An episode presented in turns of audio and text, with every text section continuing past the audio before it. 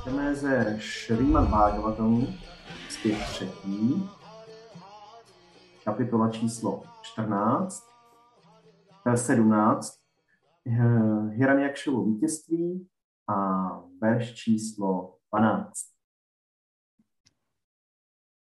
že začínáme sloka 12. Rudanto rásabha trastha nidát udapatan kagáha gose ranyéča pašavaha shankrit mutram akuruvata. Překlad. Ptáci poděšení oslým hýkáním s křikem vylétali z hnízd a dobytek ve chlévech i v lesích kálel a močil sloka 13. Gávo trasan asrik dohás, tojadáha pujaha varšinaha, Vyaru dan deva lingány, drumách petur vinánilam. Překlad. Krávy hrůzou dojily krev místo mléka, z mraků pršel hnis Podoby bohů v chrámech chronily slzy a stromy se kácely bez jediného závanu větru. Sloka 14. Grahán Punyataman Anye Bhaganámš Čápy Dibitáha Atičerur Vakra Gatya Jujudhuš Cha parasparam. Překlad. Zlověstné planety, jakými jsou Mars či Saturn, zářily jasněji než obvykle a předčily příznivé planety, příkladně Merkur, Jupiter, Venuši a mnohá souhvězdí. Některé planety se zdánlivě pohybovaly na zpátek a začaly se navzájem srážet. Význam. Celý vesmír se pohybuje podle tří kvalit hmotné přírody. Živé bytosti v kvalitě dobra se nazývají zbožné, existují celá zbožná území, zbožné stromy a tak dál. Podobně je tomu s planetami. Mnoho planet je považováno za zbožné a jiné jsou považovány za bezbožné. Saturn a Mars patří mezi bezbožné. Když zbožné planety jasně svítí, je to příznivé znamení, ale když je tomu tak u bezbožných, nevěstí to nic dobrého. Sloka 15. Drištványamš ča mahot pátán atat tatva vidach prajaha brahma putrán rite bhítá menire vyšva samplavam. Překlad. Když lidé viděli tyto a mnohé jiné předzvěsti zlých časů, všichni kromě čtyř mudrců, synů Brahmy, kteří věděli o sestoupení, teď nevím správně, asi Čaje a Vijaje a o jejich narození z lůna Dity, dostali strach. Neznali tajemství těchto zlých znamení a mysleli si, že se blíží zničení vesmíru. Význam. Jak je řečeno v sedmé kapitole Bhagavad Gita, přírodní zákony jsou tak přísné, že žádná živá bytost nemůže vyhnout jejich působení. Dále se tam uvádí, že se mohou zachránit jedině ti, kdo se plně odevzdali Krišnovi ve vědomí Krišny. Z popisu Šrýmat Bhagavatamu se dozvídáme o mnoha přírodních katastrofách, které nastaly kvůli narození dvou velkých démonů. Jak jsme si již zmínili, nepřímo to znamená, že neustálé katastrofy na Zemi jsou předzvěstí narození nějakých démonských lidí neboli vzrůstu počtu démonského obyvatelstva dávných dobách byli na světě pouze dva démoni, ti, kteří se narodili Dity. a již to způsobilo mnoho katastrof. V dnešní době, zvláště v tomto věku Kali, dochází k neustálým katastrofám, což naznačuje, že démonského obyvatelstva nepochybně přibývá. Védská civilizace se bránila vzrůstu démonského obyvatelstva ustanovením mnoha pravidel a zásad společenského života, s níž nejdůležitějším je obřad Garbhadana pro početí dobrých dětí. Arjuna řekl Krišnovi v Bhagavad Gita, že celý svět bude vypadat jako peklo, bude-li ho zalidňovat nechtěné obyvatelstvo. Varna Sankara. Lidé velice touží po dosažení míru na světě, ale zároveň se rodí tolik nechtěných dětí bez prospěšného vlivu obřadu Karbhádána, stejně jako se narodili démoni z Luna Dity.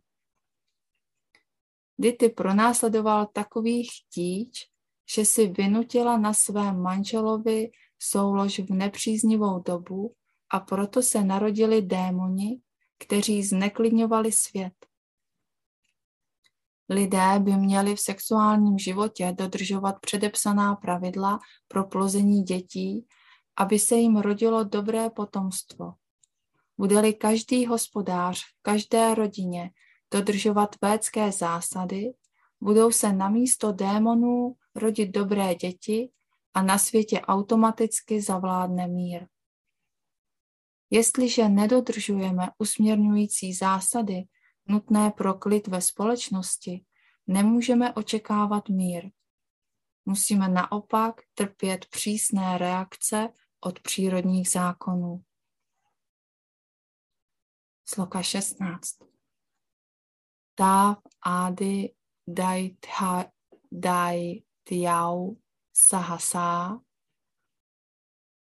Vyáčiamánátma Pauru Šau Vavridháté Šma Sárena Kajenádry Patý Iva.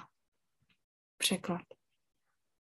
Tito dva démoni, kteří se narodili v dávných dobách, začali brzy vyvíjet neobvyklé tělesné rysy.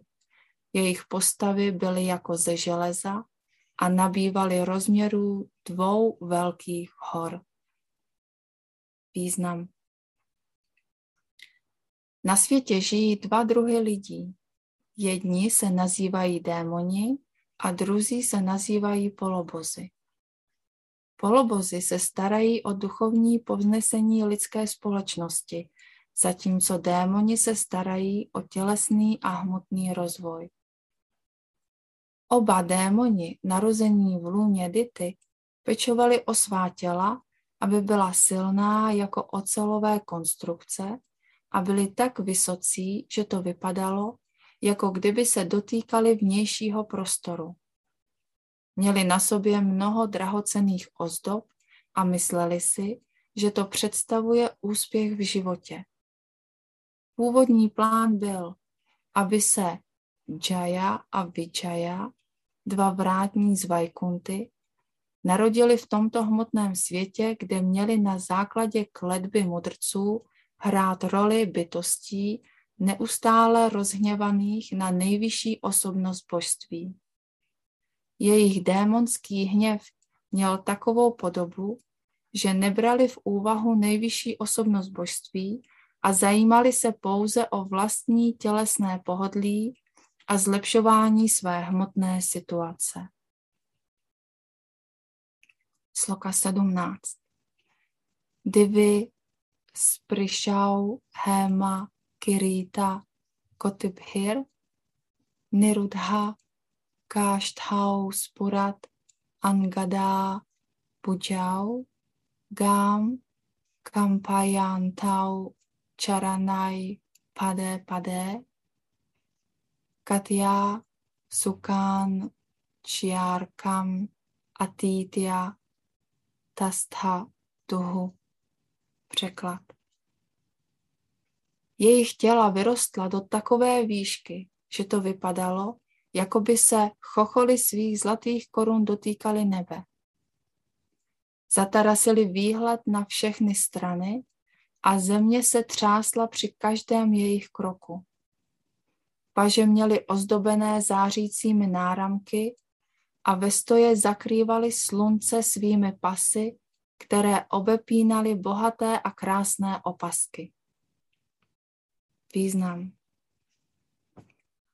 Lidé v démonské civilizaci touží mít těla stavěná tak, aby se při jejich chůzi po ulici třásla země a když budou stát, chtějí, aby to vypadalo, že zakrývají slunce a pohled na všechny čtyři strany.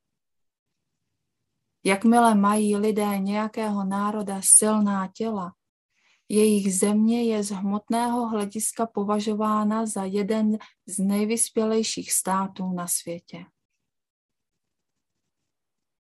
Sloka 18. Prajapatir náma Tayor Akarshit Yah Prák Svá Dehat Yamayor Ajayata Tamvai Hiranyakashipum Viduch Praja Yam Tam Hiranyaksham Asuta Ságrataha. Překlad. Prajapati Kašyapa, praotec živých bytostí, dal svým dvěma synům tato jména. Toho, který se narodil jako první, pojmenoval Hiranyaksha a tomu, kterého Dity počala jako prvního, dal jméno Hiranyakashipu. Význam. Autoritativní védský text Pinda Sindhi podává důkladný vědecký rozbor těhotenství.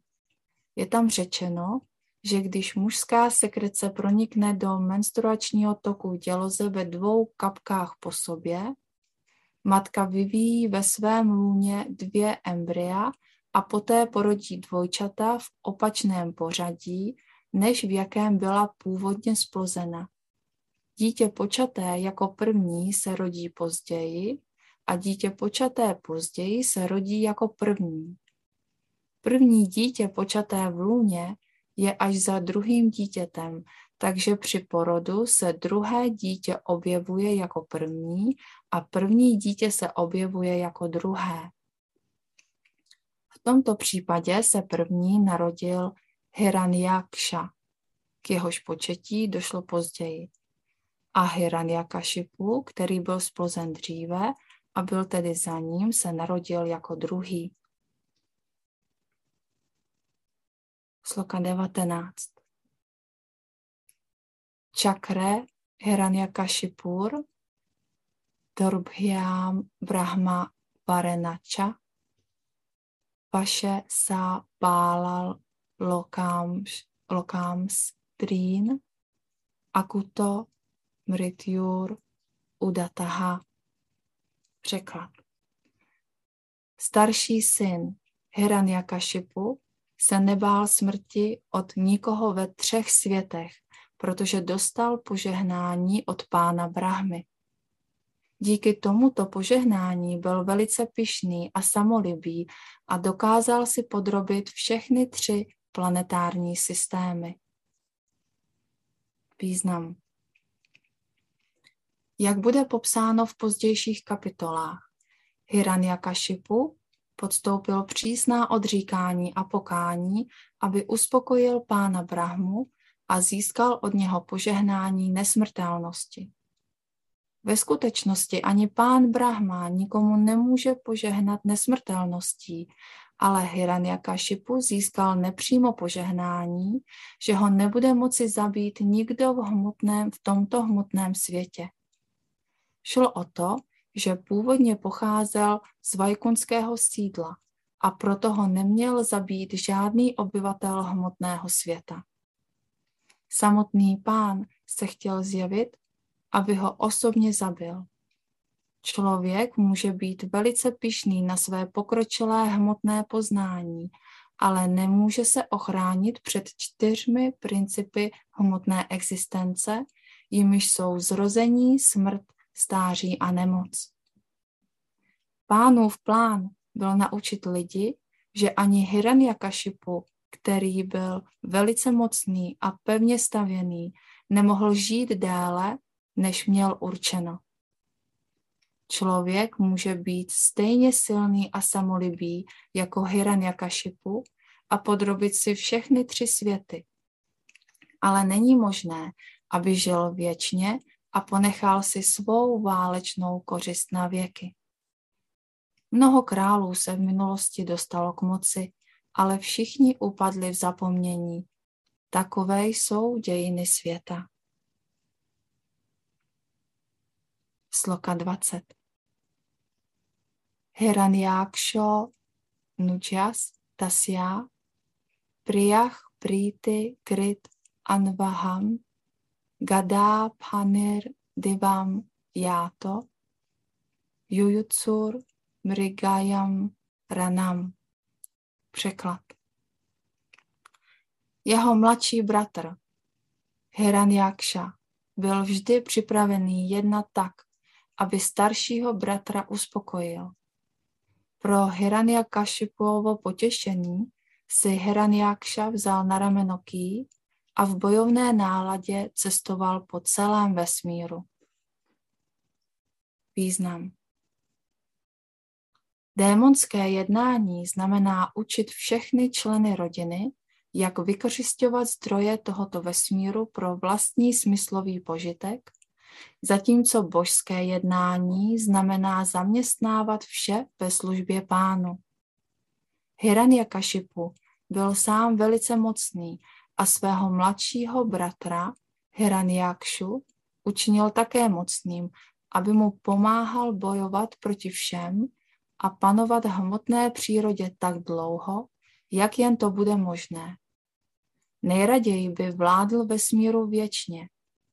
Tak se projevuje povaha démonské živé bytosti. Sloka 21. Tam víkšia duch sahá čavam ranat kančana nupuram Vajjayantya Sraja Jushtam Amsa Nyasta Maha Gadam. Překlad. Hiranyaksova povaha se dala těžko ovládat. Na nohách mu cinkaly zlaté nákotníčky, zdobila ho obrovská girlanda a na rameni nesl svůj velký ký. Sloka 22. Mano, Virya, Varot, Siktam, Ashrinyam, Akuto, Bhayam, Vihita, Nilil Yare, Devas, Tarkshya, trastá iváhajáha. Překlad.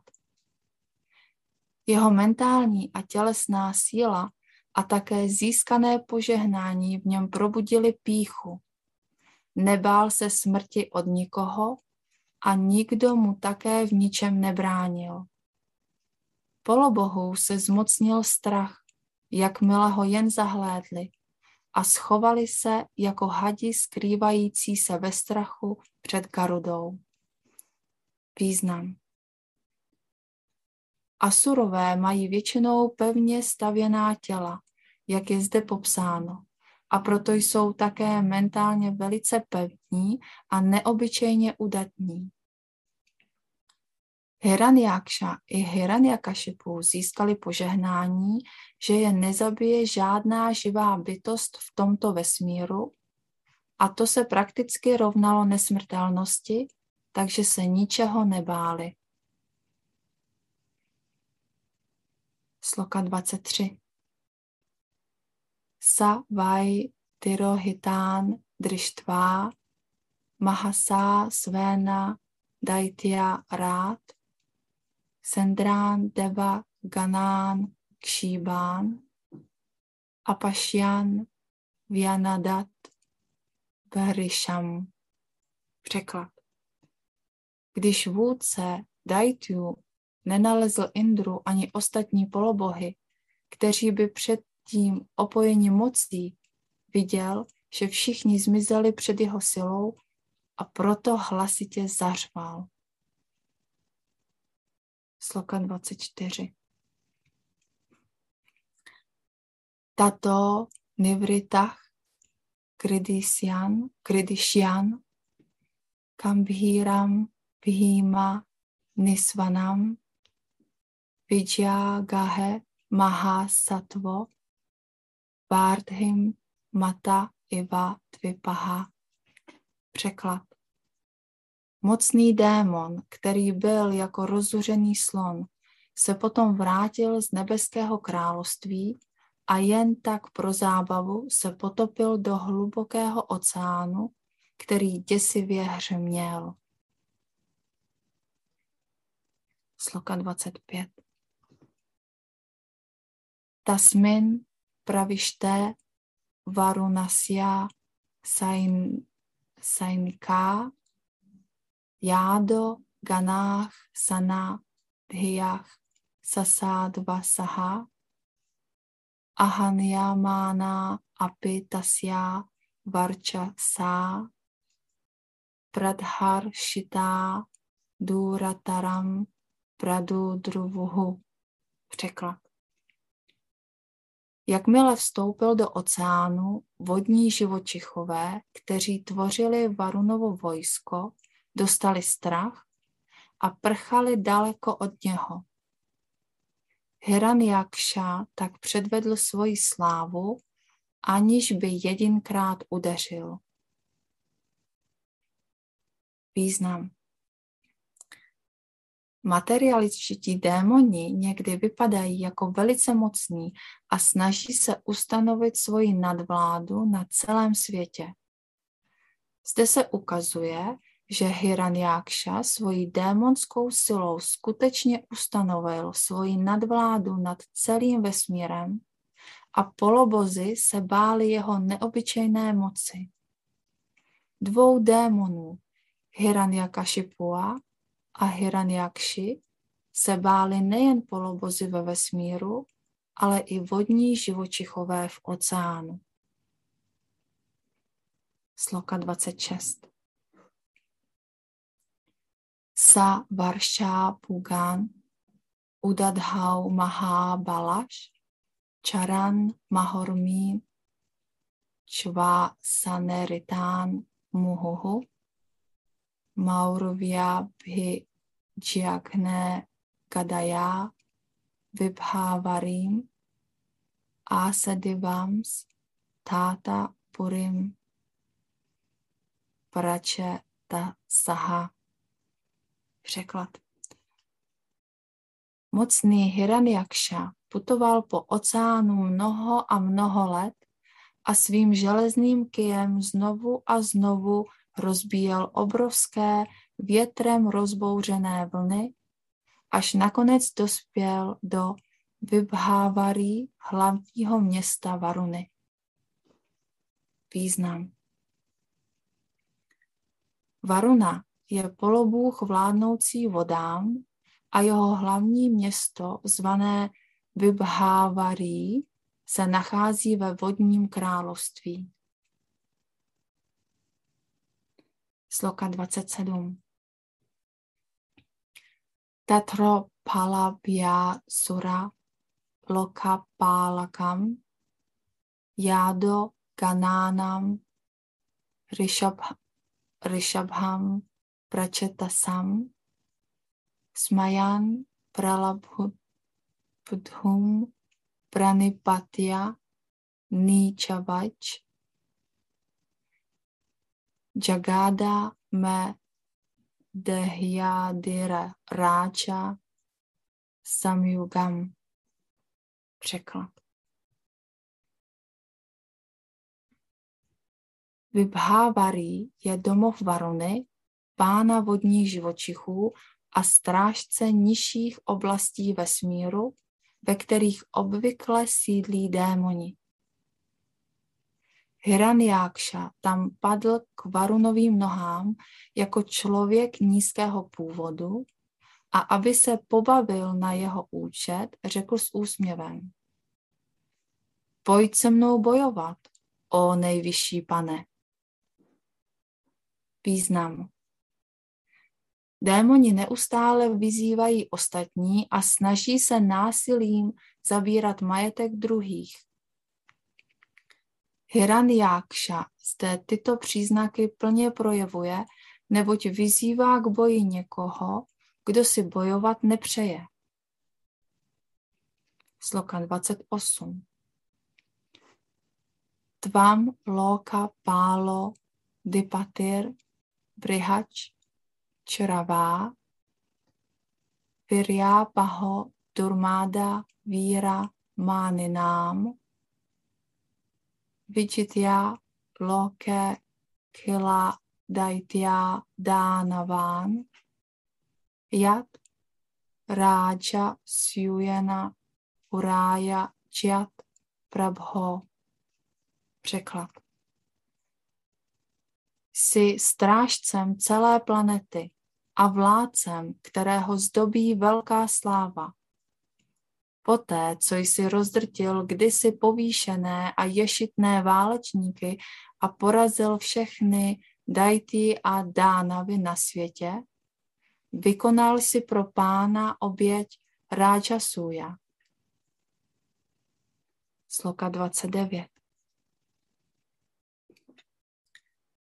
Sa evam uciktá madená vidvišá, dridham pralabdho bhagaván apám patihy, rošam samudham šámajan svajá dhya vyavočat angopašámam gata vayam. Překlad. Posměch nepřítele, jehož domýšlivost neznala mezí, vznešeného pána vod rozhněval, ale pomocí svého rozumu skrotil hněv, který se v něm probudil a odpověděl. Můj milý pane, již jsme zanechali válčení, neboť jsme nyní pro bitvu příliš staří. Význam.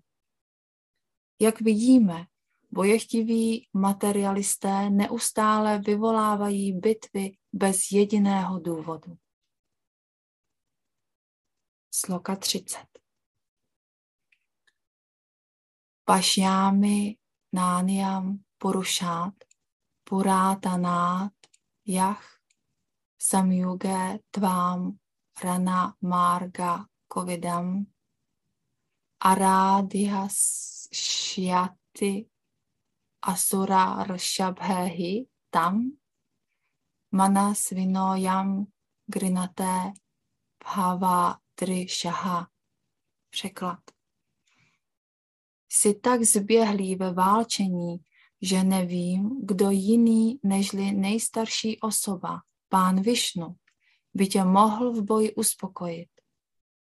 O nejlepší z Asurů jdi za ním, o němž se pochválně vyjadřují i hrdinové, jako jsi ty.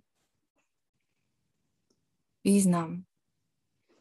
Nejvyšší pán skutečně trestá agresivní materialistické válečníky za jejich bezdůvodné narušování světového míru.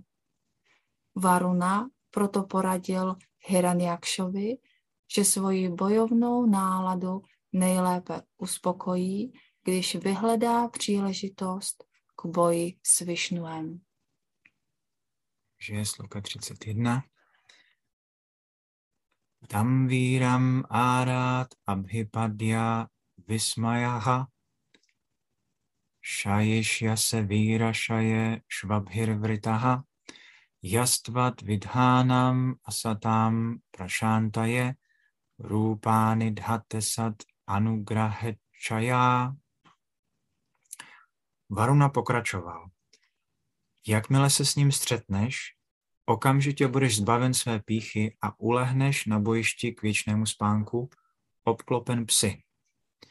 Pán se stupuje ve svých různých inkarnacích, jako je Varáha, aby vyhladil hříšníky tvého druhu a projevil milost spravedlivým. Význam. Asurové nevědí, že jejich těla se skládají z pěti prvků hmotné přírody. A že když padnou, stanou se předmětem zábav psů a supů.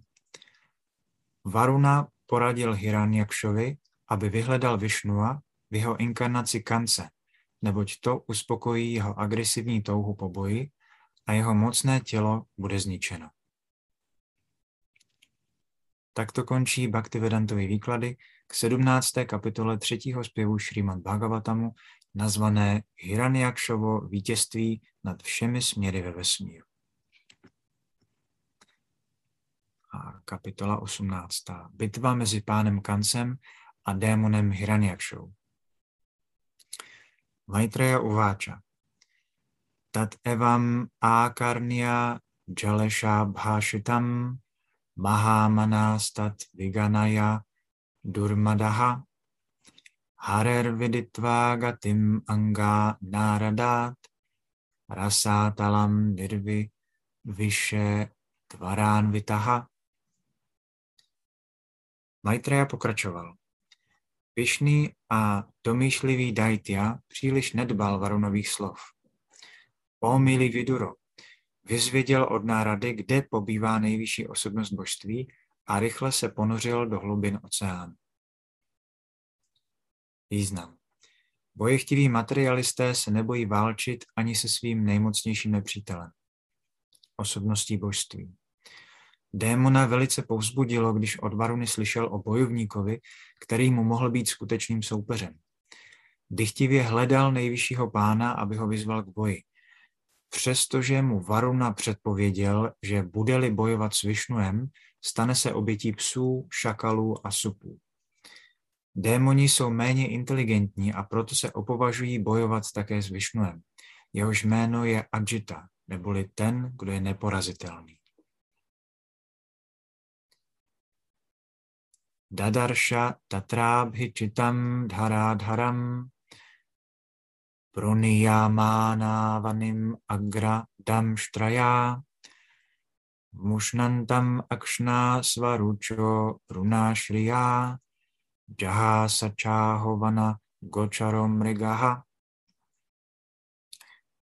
Uviděl tam všemocnou osobnost božství v inkarnaci Kance, jak vynáší zemi na špici svých klů a zbavuje ho svýma červenýma očima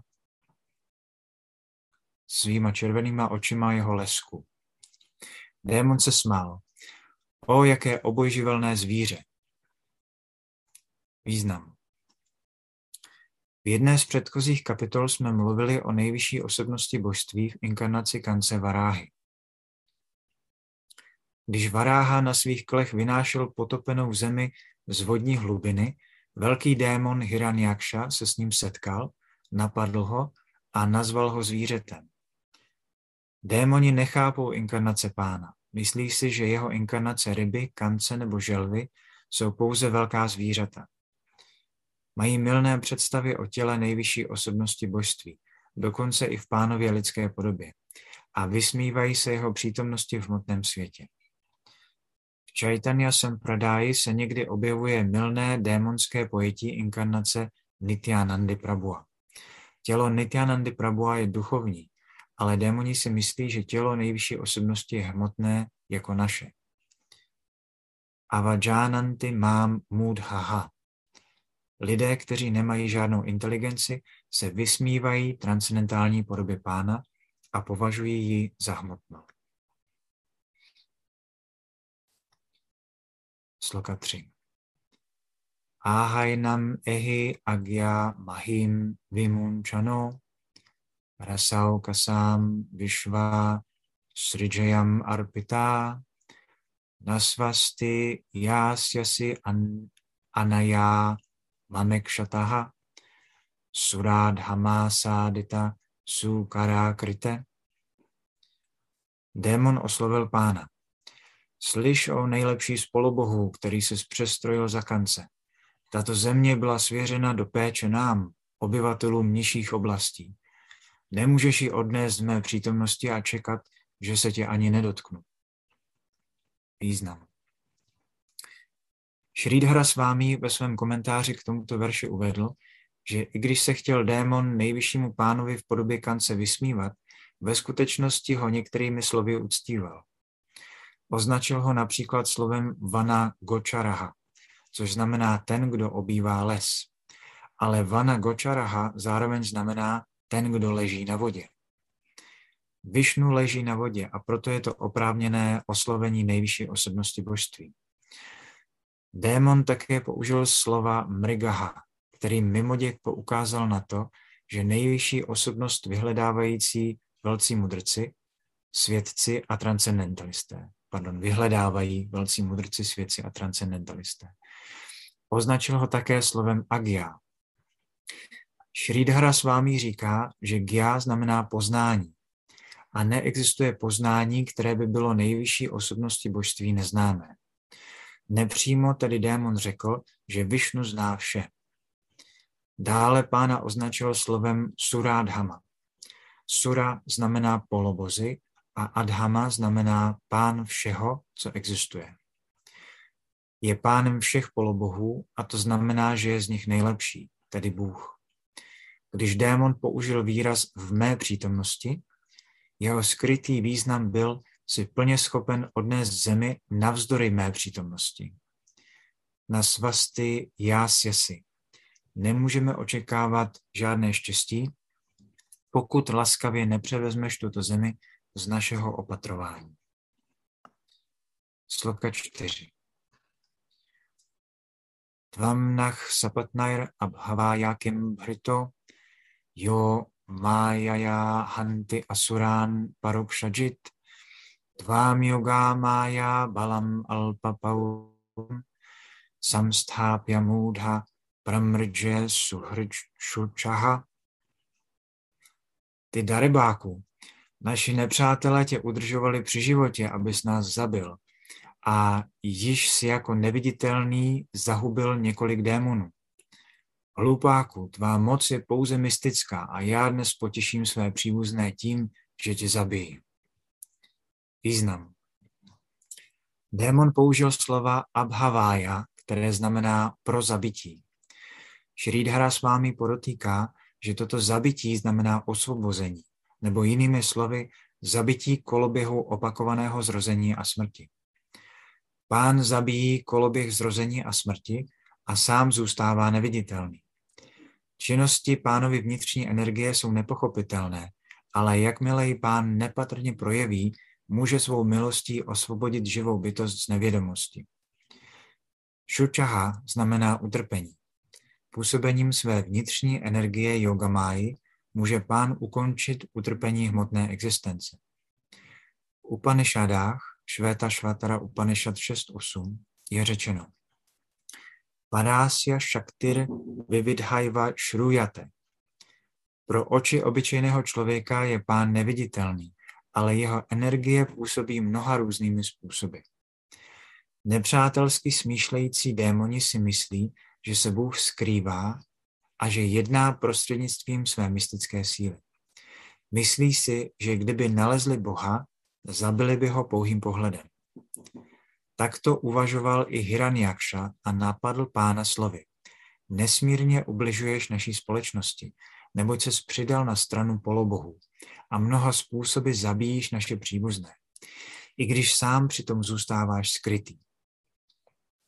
Nyní tě vidím tváří v tvář a nenechám tě odejít. Zabij tě a zachráním své příbuzné před tvými zlovolnými kouzly. Démoni neustále chtějí zabít Boha nejen slovy a filozofií, ale myslí si, že je-li někdo mocný po hmotné stránce, může zabít Boha hmotnými smrtícími zbraněmi. Démoni, jakými byli Kamsa, Rávana a Hiranyakashipu, se považovali za dostatečně mocné na to, aby mohli zabít dokonce i Boha. Démoni nechápou, že Bůh jedná prostřednictvím svých mnoha různých energií tak úžasně, že je přítomný všude a zároveň zůstává ve svém věčném sídle Goloce v Rindávaně. Sloka 5. Tvaji samsthite gadaya shirna shirshani asmadbhuja chutaya yechutubhyam chatubhyam, pardon, balim harantir shayo yecha devaha svayam sarvena bhavishyanti amúláha. Démon pokračoval. Když padneš mrtev s lepkou rozbitou kijem, vrženým mýma rukama, automaticky přestanou existovat také polobozy a mudrci, kteří ti nabízejí obětiny a oddanou službu, stejně jako stromy zbavené kořenu. Význam. Démoni jsou velice zneklidněni, když oddaní předepsaným způsobem uctívají pána, jak je to doporučeno v písmech. Ve védské literatuře se začínajícím oddaným radí, aby se věnovali devíti druhům oddané služby, jako je poslouchat a zpívat svaté jméno Boha, neustále na něj vzpomínat, opakovat na růženci Hare Krishna, Hare Krishna, Krishna Krishna, Hare Hare, Hare Rama, Hare Rama, Rama Rama, Hare Hare, uctívat pána v podobě jeho inkarnace božstva v chrámu a vykonávat různé činnosti vědomí Krišny. Jejich cílem je zvýšit počet zbožných lidí a zajistit tak na světě dokonalý mír. Démoni takové činnosti nesnášejí. Neustále závidí Bohu a jeho oddaný. Stále hlásají, aby lidé neuctívali Boha v chrámu či kostele, ale aby raději usilovali o hmotný pokrok pro uspokojení smyslů. Když démon Hiranyaksha viděl pána tváří v tvář, chtěl natrvalo vyřešit situaci tím, že zabije osobnost božství svým mocným kijem. Příklad stromu bez kořene, který démon uvádí, je velice významný. Oddaní přijímají Boha jako kořen všeho. Dávají příklad, že stejně jako je žaludek zdrojem energie pro všechny části těla, Bůh je původním zdrojem veškeré energie, projevené v hmotném i duchovním světě. Zásobovat žaludek potravou je způsob, jak uspokojit všechny části těla. A vědomí Krišny, neboli vyvíjení lásky ke Krišnovi, je vznešená metoda pro uspokojení zdroje veškerého štěstí. Démon chtěl zničit tento zdroj, protože kdyby ovládl kořen, neboli Boha, činnosti pána a oddaných by automaticky ustaly. Taková situace ve společnosti by se démonovi velice líbila. Démoni vždy touží po bezbožné společnosti, aby se mohli věnovat smyslovému požitku.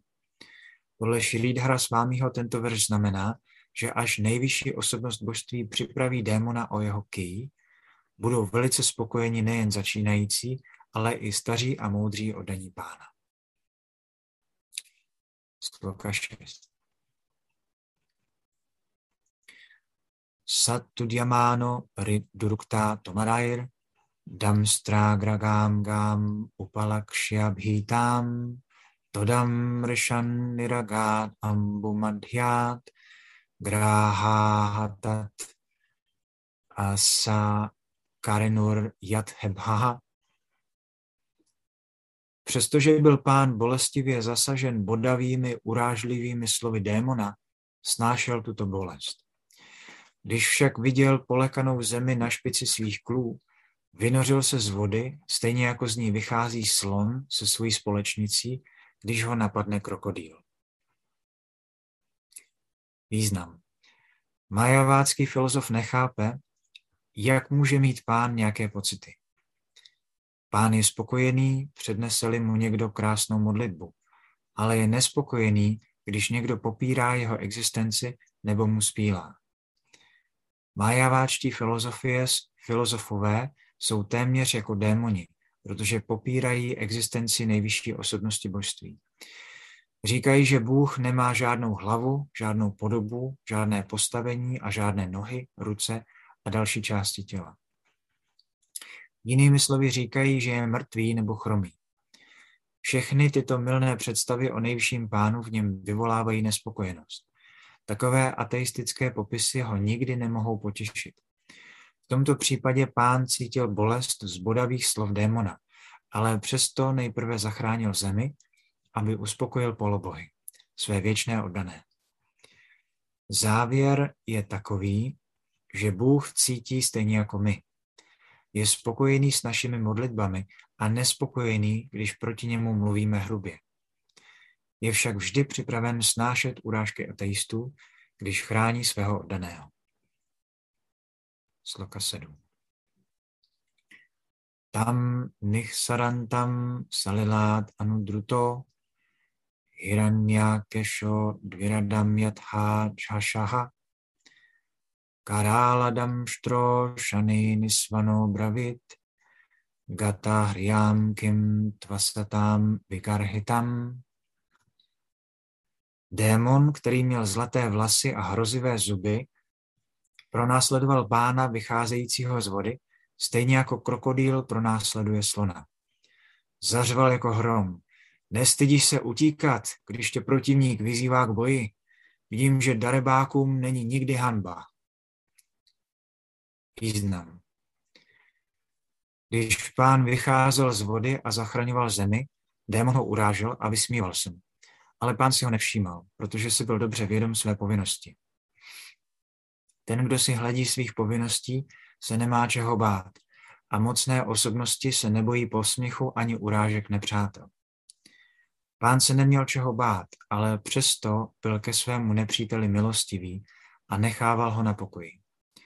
I když zdánlivě utíkal před výzvou k boji, ve skutečnosti toleroval Hiranyakšův posměch pouze proto, aby ochránil zemi před neštěstím. Sloka 8. Sagám udastát salilas jagočare vinyasyatasям adadhat svasatvam adhishtuto vishvasrija prasunair apuryamano vibudhaich pashyatorehe Pán položil zemi na vodní hladinu, tak aby ji měl na očích a předal jí svoji vlastní energii v podobě schopnosti plout na vodě. Zatímco nepřítel stál a díval se, Brahma, stvořitel vesmíru, opěvoval pána, jehož ostatní polobozy zasypávali květy. Význam. Démoni nechápou, jak mohl nejvyšší pán zařídit, aby země plula po vodě ale pro oddané to není nic zvláštního. Nejen Země, ale i mnoho milionů dalších planet se vznáší ve vzduchu a tuto schopnost dostali od pána. Žádné jiné vysvětlení neexistuje. Materialisté mohou vysvětlovat, že planety se vznášejí díky gravitačnímu zákonu, ale gravitační zákon podléhá nejvyššímu pánu. To je sdělení Bhagavad Gita, která pánovými slovy potvrzuje, že za všemi zákony hmotné přírody, udržováním, tvořením a vývojem všech planetárních systémů, krátce řečeno za vším, je řízení pána. Jedině polobozy v čele s Brahmou dokázali ocenit pánovi činnosti a proto, když viděli jeho neobyčejnou moc, díky které se země držela na vodní hladině, zasypali ho květy, aby projevili svůj obdiv jeho transcendentálním činnostem. Sloka 9. Paránušaktam tapanyo, tapaniyo pakalpam mahagadam kanchana chitra damsham marmány abhíkshnam pratudantam duruktaihi prachandamanyuch prahasam štam pabháše Démon, který měl na těle mnoho ozdob, náramky a krásné zlaté brnění, byl se svým velkým kijem pánovi neustále v patách. Pán toleroval jeho bodavé nadávky, ale aby odpověděl, projevil svůj hrozný hněv. Význam. Pán mohl démona potrestat hned, jak se mu začal posmívat, ale toleroval ho, aby potěšil polobohy a ukázal jim, že se při vykonávání svých povinností nemají bát démonu. Toleranci tedy projevil hlavně proto, aby zahnal obavy polobohů, kteří by měli vědět, že je pán vždy ochraňuje. Démonův posměch, určený pánovi, byl jako štěkot psů. Pán si ho nevšímal, protože měl úkol zachránit zemi z vodní hlubiny.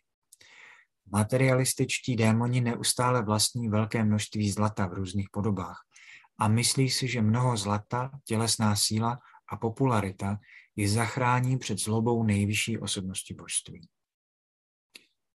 Sloka 10. Shri Bhagavan uváča.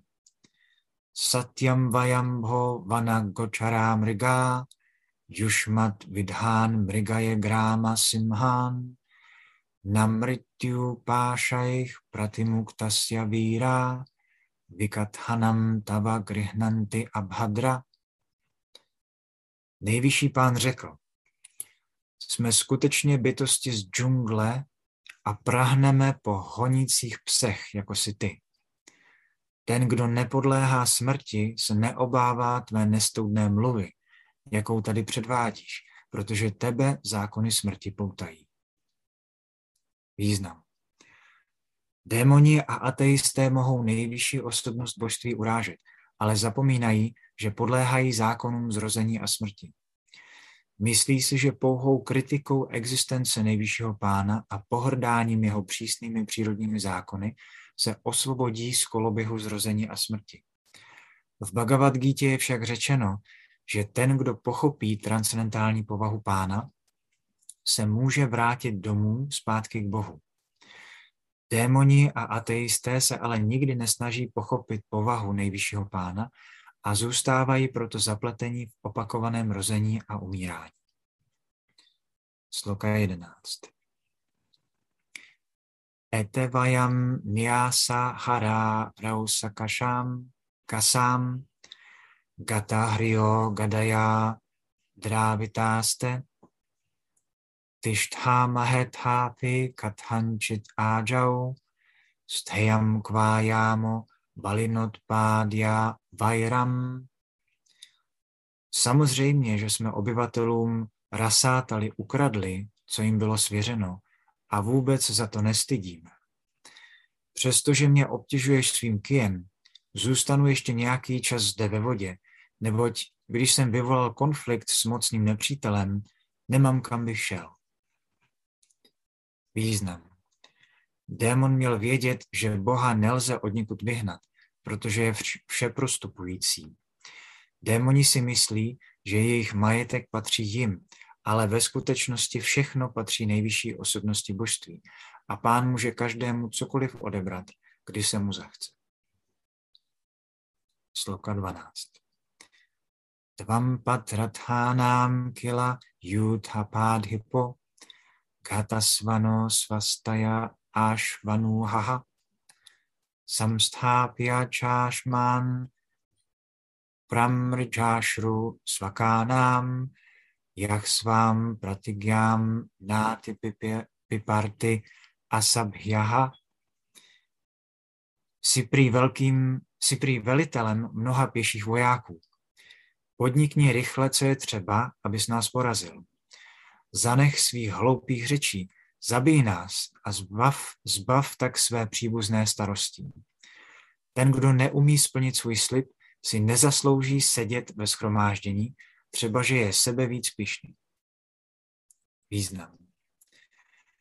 Démon může být velkým vojákem a velitelem početné pěchoty, ale v přítomnosti nejvyšší osobnosti božství je bezmocný a odsouzený k smrti. Pán tedy vyzval démona, aby neodcházel a splnil svůj slib, že ho zabije. Sloka 13. Maitreya uváča.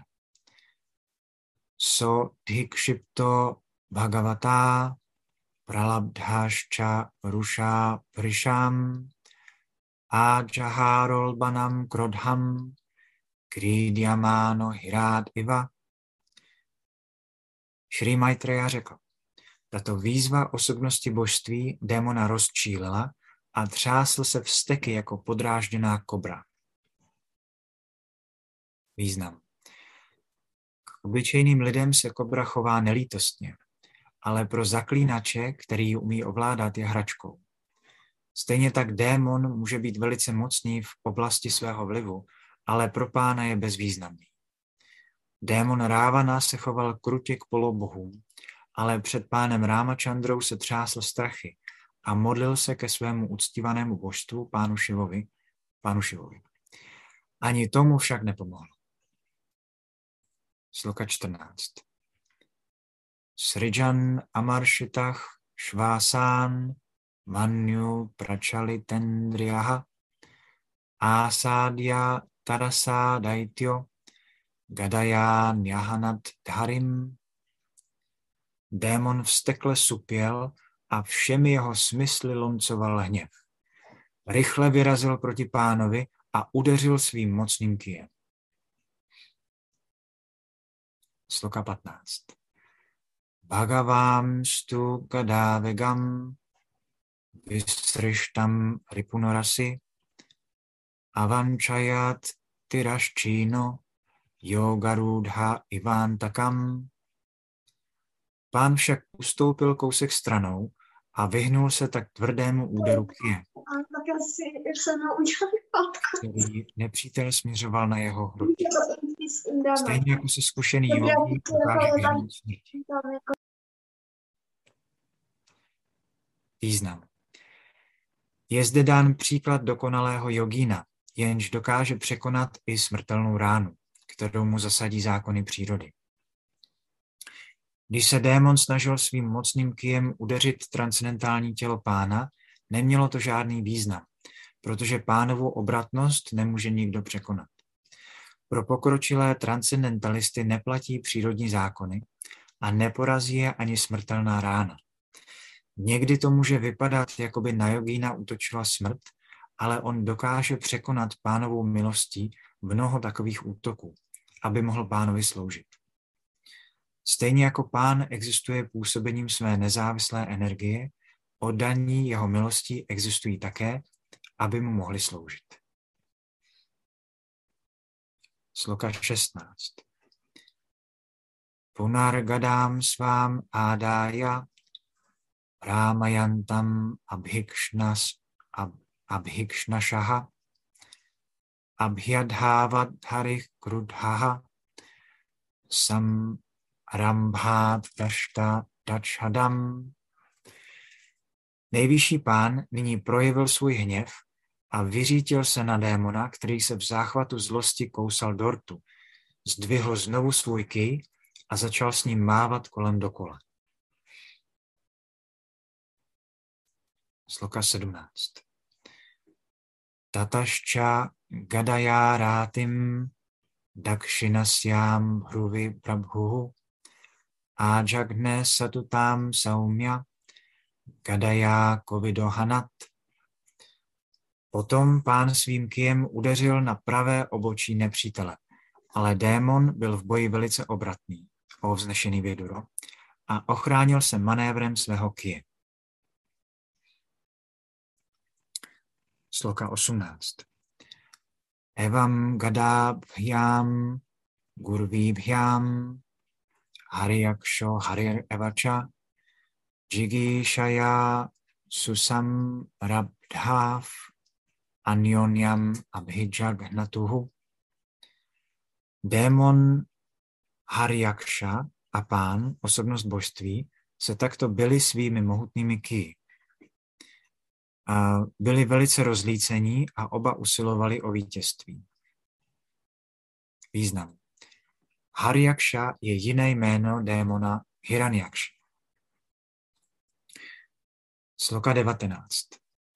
Tajoh spridho stigma gadá hatangajoho kšatá srava krána vivridha manyo manyovhoho vichitra margam ščarator jigishaya vyabhat ilayam iva šušminor mridhaha. Jejich boj byl ostrý. Oba měli na těle rány od dobře mířených úderů kijů a zápach krve v nich vyvolával čím dál větší zuřivost.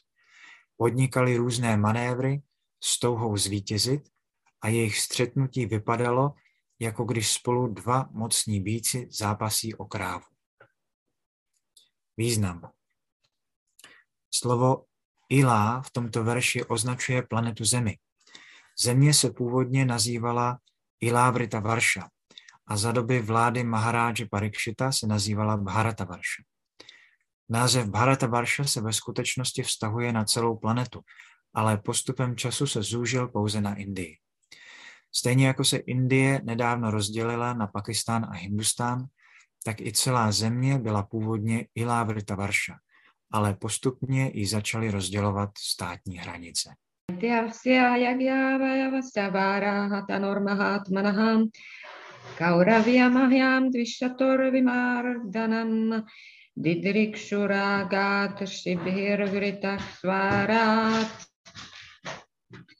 O potomku Kurua.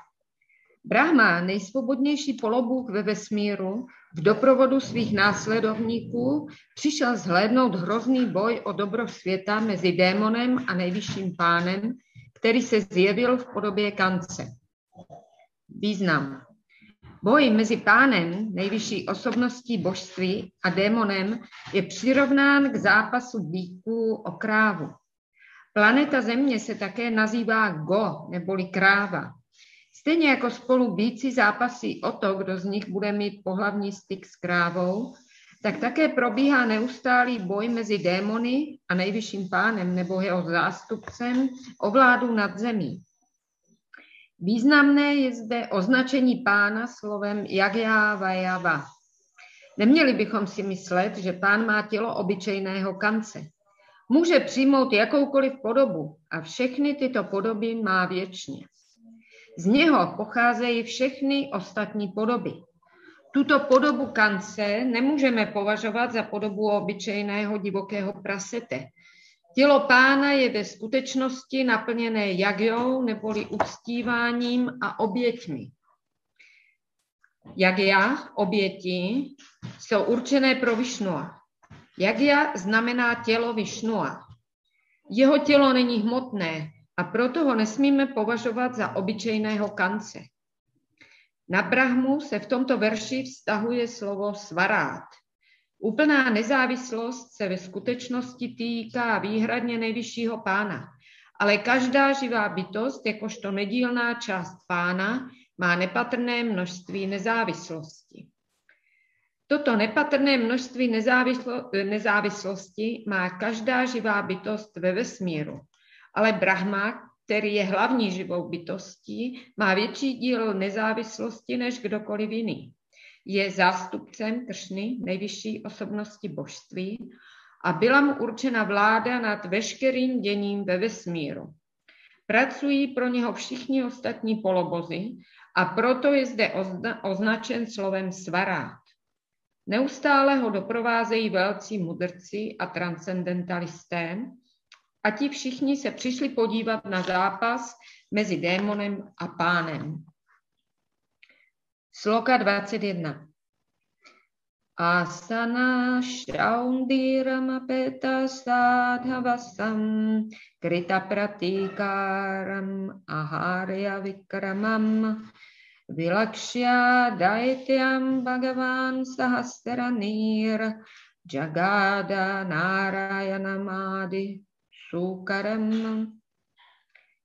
když Brahma jako vůdce tisíců mudrců a transcendentalistů dospěl na místo souboje, uviděl démona, který získal tak nebývalou moc, že s ním nemohl nikdo bojovat. Brahma tedy oslovil Narayana, který poprvé přijal podobu kance.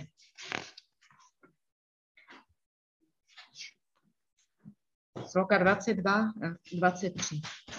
Brahmováčam Eshate deva devanam angri mulam upeusham vipranam saurabeinam bhutanam api anagasam agaskrit bayakrit dushkrit asmat radhavaros suraham surah anveshan apratiratho Lokán atati kantakaham.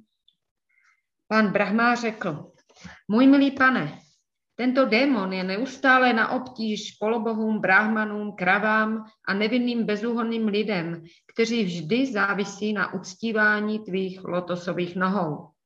Je zdrojem jejich strachu, protože je bezdůvodně týrá.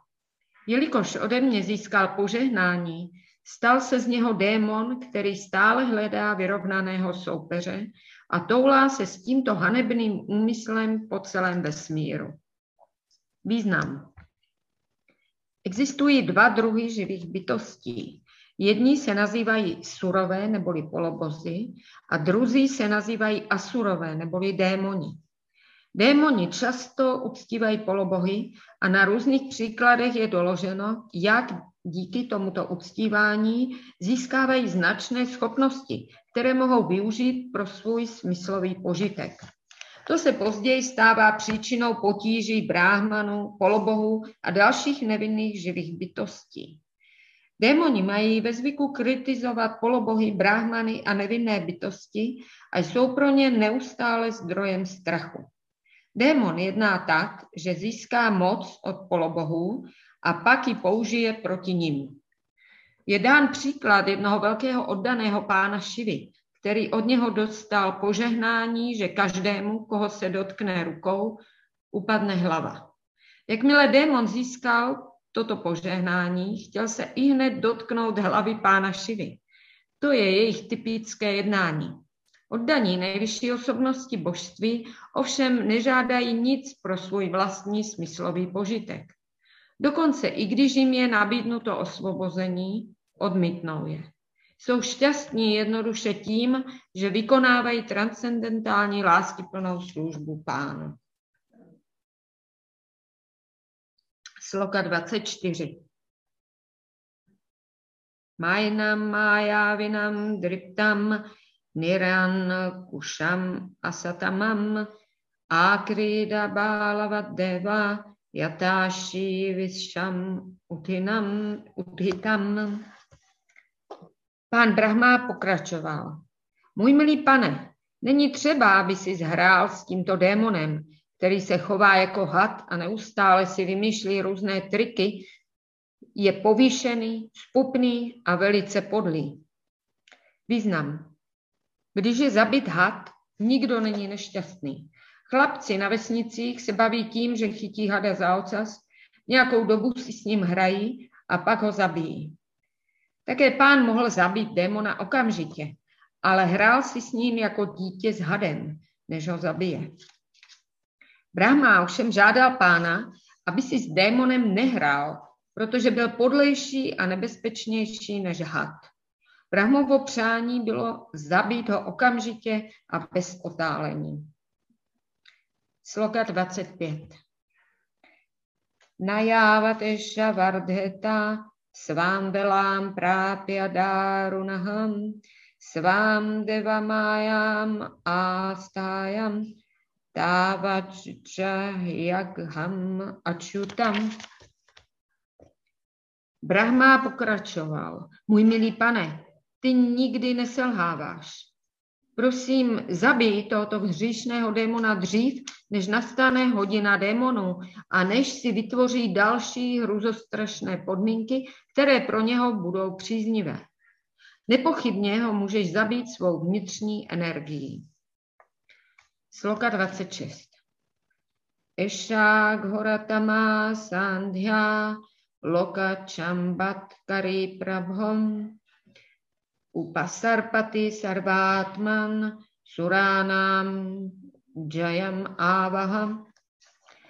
Můj pane, temný soumrak, který zakrývá svět, se rychle blíží. Jsi duše všech duší a proto tě prosím, zabij ho a zajistí polobohům vítězství. Sloka 27. Adhuna Isho Bijin Nama Yogam Mauhurtiko Hyagat Shivayanastvam Suhridam Ashunistara Dustaram. Příznivé období zvané Abhijit které je pro vítězství nejvhodnější, začalo v poledne a již téměř vypršelo. Proto tě prosím v zájmu svých přátel rychle zneškodnit tohoto hrozného nepřítele. Sloka 28. Když tvám vyhitam mritum ayam asaditach svajam vikram jajnam mridhe hatva lokán ádhehi šarmanin. Naštěstí pro nás za tebou tento démon přišel sám od sebe a ty si mu určil smrt. Projev tedy své schopnosti, zabij ho v souboji a zajistí ve všech světech mír. Takto končí Bhaktivedantovi výklady k 18. kapitole 3. zpěvu Šrimad Bhagavatamu, nazvané Bitva mezi pánem Kancem a démonem Hiranyákšou. Kapitola 19. Zabití démona Hiranyákši. Sloka 1. Maitreya uváčam avadhária virinčasya nirvyalíka mritam vachah, vachaham prahasya prema garbhena tadapán genaso grahit. Šri Maitreya řekl, když pán vyslechl slova stvořitele Brahmy, která neskrývala žádné hřišné úmysly a byla sladká jako nektar, srdečně se zasmál a přijal jeho modlitbu s pohledem plným lásky. Slovo nirvialíka je velice významné. Modlitby polobohů neboli oddaných pána neslouží žádným hřišným záměrům, ale démoni svými modlitbami vždy sledují mnoho hřišných cílů. Démon Hiranyakša získal svoji moc díky požehnání od Brahmy a jakmile jej dostal, začal i hned působit nepokoj, neboť jeho úmysly byly hříšné. Modlitby démonů nelze srovnávat s modlitbami Brahmy a jiných polobohů, kterým jde pouze o to, aby potěšili nejvyššího pána. Pán se tedy usmál a přijal modlitbu, kterou ho Brahma prosil o zabití démona. Démoni nikdy nechtějí opěvovat nejvyššího pána, protože o něm nic nevědí, ale obracejí se na polobohy. To je však v Bhagavad Gita odsouzeno. O lidech, kteří se modlí k, polo, k polobohům, aby jim pomohli v rozvíjení hřišných činností, je řečeno, že pozbyli veškeré inteligence. Démoni nemají žádnou inteligenci, protože nevědí, co je jejich skutečným zájmem. I když se dozví o nejvyšším pánu, odmítají se na něho obrátit. Od nejvyšší osobnosti božství nemohou získat požehnání, po kterých tolik touží, protože jejich úmysly jsou vždy hříšné. Říká se, že lupiči v Bengálsku běžně uctívali bohyni Kálí, aby plnila jejich hříšné touhy a pomáhala jim přepadat a okrádat druhé. Ale nikdy nechodili do chrámu Višnua, protože kdyby se takto modlili k Višnuovi, stěží by dosáhli takového úspěchu. Modlitby polobohů neboli oddaných nejvyšší osobnosti božství však nejsou nikdy poznamenané žádnými hříšnými záměry. Sloka dvě. Tatach sapatnam mughataš charantam akutobhayam jaghánot patya gadaya hanava suram akshajaham. Pán, jenž se zjevil z Brahmovy nosní dírky, vyskočil a zamířil svůj ký na bradu nepřítele, démona Hiranyakši, který se před ním nebojácně procházel. Sloka 3. Sáhatátena gadayám, vihatá bhagavat karát, vighurnita patat reje, Tadabhutam Ivabhavat. Po úderu démonova kije však pánovi vypadl ký z ruky a jak padal a přitom se točil, vypadal nádherně. Bylo to zázračné, protože jeho ký úžasně zářil. Sloka čtyři. Satadá labdha tirtopi nababádhe nirajudham Mánayam samridhe dharmam vishvaksenam prakopayan. Démon měl jedinečnou příležitost udeřit svého bezbranného nepřítele, aniž by mu v tom cokoliv bránilo, ale ctil pravidla boje. Tím však rozlítil nejvyšší osobnost božství. Sloka 5. Yadájám apavidhájám háhákáre vinirgate, mánayáma satadharmam sunábham čas marat vibhuhu. Když pánův ký upadl na zem a z přihlížejícího davu bohu a ryšiů zazněl výkřik úle, úleku, nejvyšší pán uznal démonův smysl pro spravedlnost a přivolal svůj disk Sudaršanu. Sloka 6. Tam Viagra Čakram Diti Svaparshada Mukhena Vishajamánam Vitráváčo tadvidám khecharanám tatrasmásan svastitémum jahitim. Když se disk začal točit v pánových rukách a pán se dostal do těsné blízkosti svého hlavního společníka z Vajkunty, který se narodil jako Hiranyakša, zvrhlý syn Dity, ze všech stran zazněla podivná slova svědků přihlížejících z letadel. Nevěděli nic o pánově skutečném postavení a volali, kéž zvítězíš, skoncuj s ním, přestaň si s ním hrát. Sloka 7. Satam nishamyata raghan gam agarato vyavastitam padma palashalochanam Vilokya Chamarsha Pariplutendrio Rusha Svadanta Chadam Adashachvasan. Když démon viděl nejvyššího pána, jehož oči se podobaly okvětním lístkům lotosu, jak před ním stojí vyzbrojený Sudaršana čakrou, jeho smysly byly zaplaveny rozho- rozhořčením. Začal syčet jako had a s velikou záští se kousal dortu. Sloka 8. Karála, karála dam štraščakšurbhyám sančakšáno dahan ivam abhiplutya svagadája hato síty áhanat dharim. Démon, který měl hrozivé tesáky, upíral na nejvyššího pána pohled, jako by ho chtěl spálit. Vyskočil do vzduchu, namířil svůj ký na pána a zvolal. Nyní jsi mrtev. Sloka 9.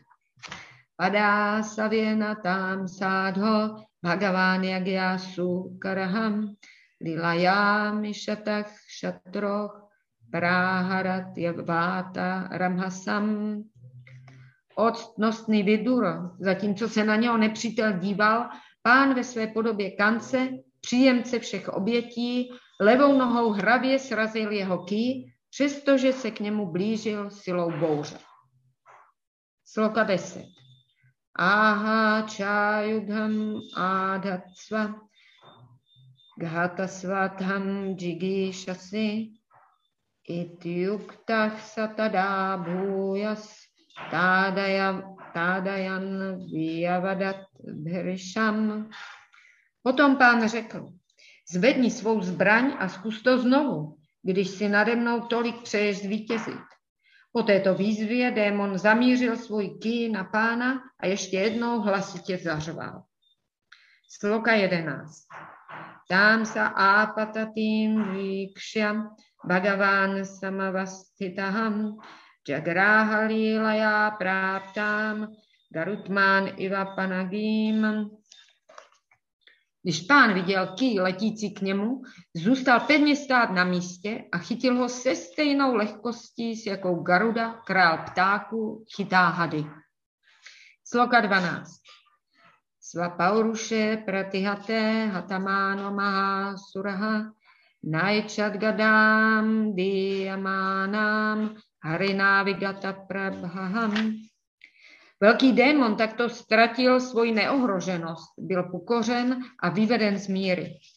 Odmítl přijmout zpátky svůj ký, který mu pán nabízel. Sloka 13. Jagráha šikam šulam, džvala džvalana lolupam, Yagyaya dhrita rupaya vyprája vyčaran yatam. Vzal trojzubec, dravý jako planoucí oheň a mrštil ho proti pánovi, příjemci všech obětí, jako když někdo koná pokání se zlými úmysly vůči svatému bráhmanovi. Sloka 14. Tak Ojasádajtya Mahapratarpitam Čakásat Antakha Udirnadiditim Čakrena Čičeda Nishata Nemina Hariryatátarksha Patatram Udžitam. Letící trojzubec, který mocný démon vrhl svou veškerou silou, zářil jasně na nebi. Nejvyšší pán ho však rozbil na kousky svým diskem Sudaršana s ostrými okraji, stejně jako Indra usekl křídlo Garudy.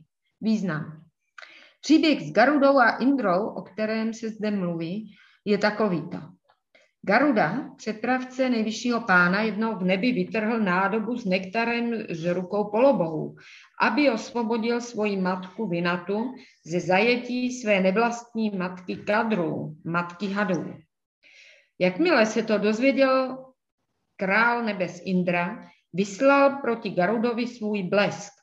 Garuda je jakožto pánův osobní dopravní prostředek nepřemožitelný, ale aby ctil neomilnost Indrovi zbraně, nastavil jedno křídlo, které bylo bleskem rozbito na kusy. Obyvatelé vyšších planet jsou tak citliví, že i v boji dodržují základní pravidla a principy ohledu plnosti. V tomto případě chtěl Garuda projevit Indrovi svoji úctu a jelikož věděl, že Indrova zbraň musí něco zničit, dal k dispozici vlastní křídlo. Sloka 15. Vrikne šule bahudhári náharech, pratjetya vistírnam urovibhutimat, pravridharoshaksa kathora muština, nadan prahritiantaradhyata Když disk osobnosti božství rozbil jeho trojzubec na kusy, démon se rozlužil. Přiblížil se k pánu a s hlasitým řevem udeřil svou tvrdou pěstí do pánovi široké hrudi, která nese znak Šrivaca. Potom zmizel z dohledu. Význam. Šrivaca je kadeř bílých chlupů na hrudi pána, což je zvláštním znakem nejvyšší osobnosti božství. Na Vejkuntaloce nebo na Goloce v Rindávaně mají obyvatelé přesně stejnou podobu jako osobnost božství, ale svým znakem šrivaca na hrudi se pán liší ode všech ostatních. Sloka 16. Tenetham áhatach kshatar Bhagavan Adi Sukaraham Nákampatamana kvápi srajáhata ivadvipaham.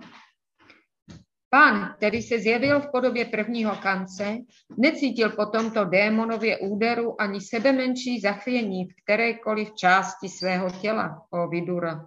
Stejně jako by ho necítil slon udeřený květinovou girlandou. Význam. Jak bylo popsáno dříve, démon byl původně pánovým služebníkem na Vajkuntě, ale určitým způsobem poklesl a stal se démonem. Jeho boj s nejvyšším pánem měl vést k jeho osvobození. Pán vychutnával údery do svého transcendentálního těla, jako když dospělý otec bojuje se svým dítětem. Otec se někdy baví tím, že na oko bojuje se svým malým synem, a stejně tak pán cítil Hiranyakšovi údery do svého těla jako květiny nabízené při uctívání. Pán si přál bojovat, aby vychutnával svoji transcendentální blaženost a proto ho démonův útok potěšil. Sloka 17.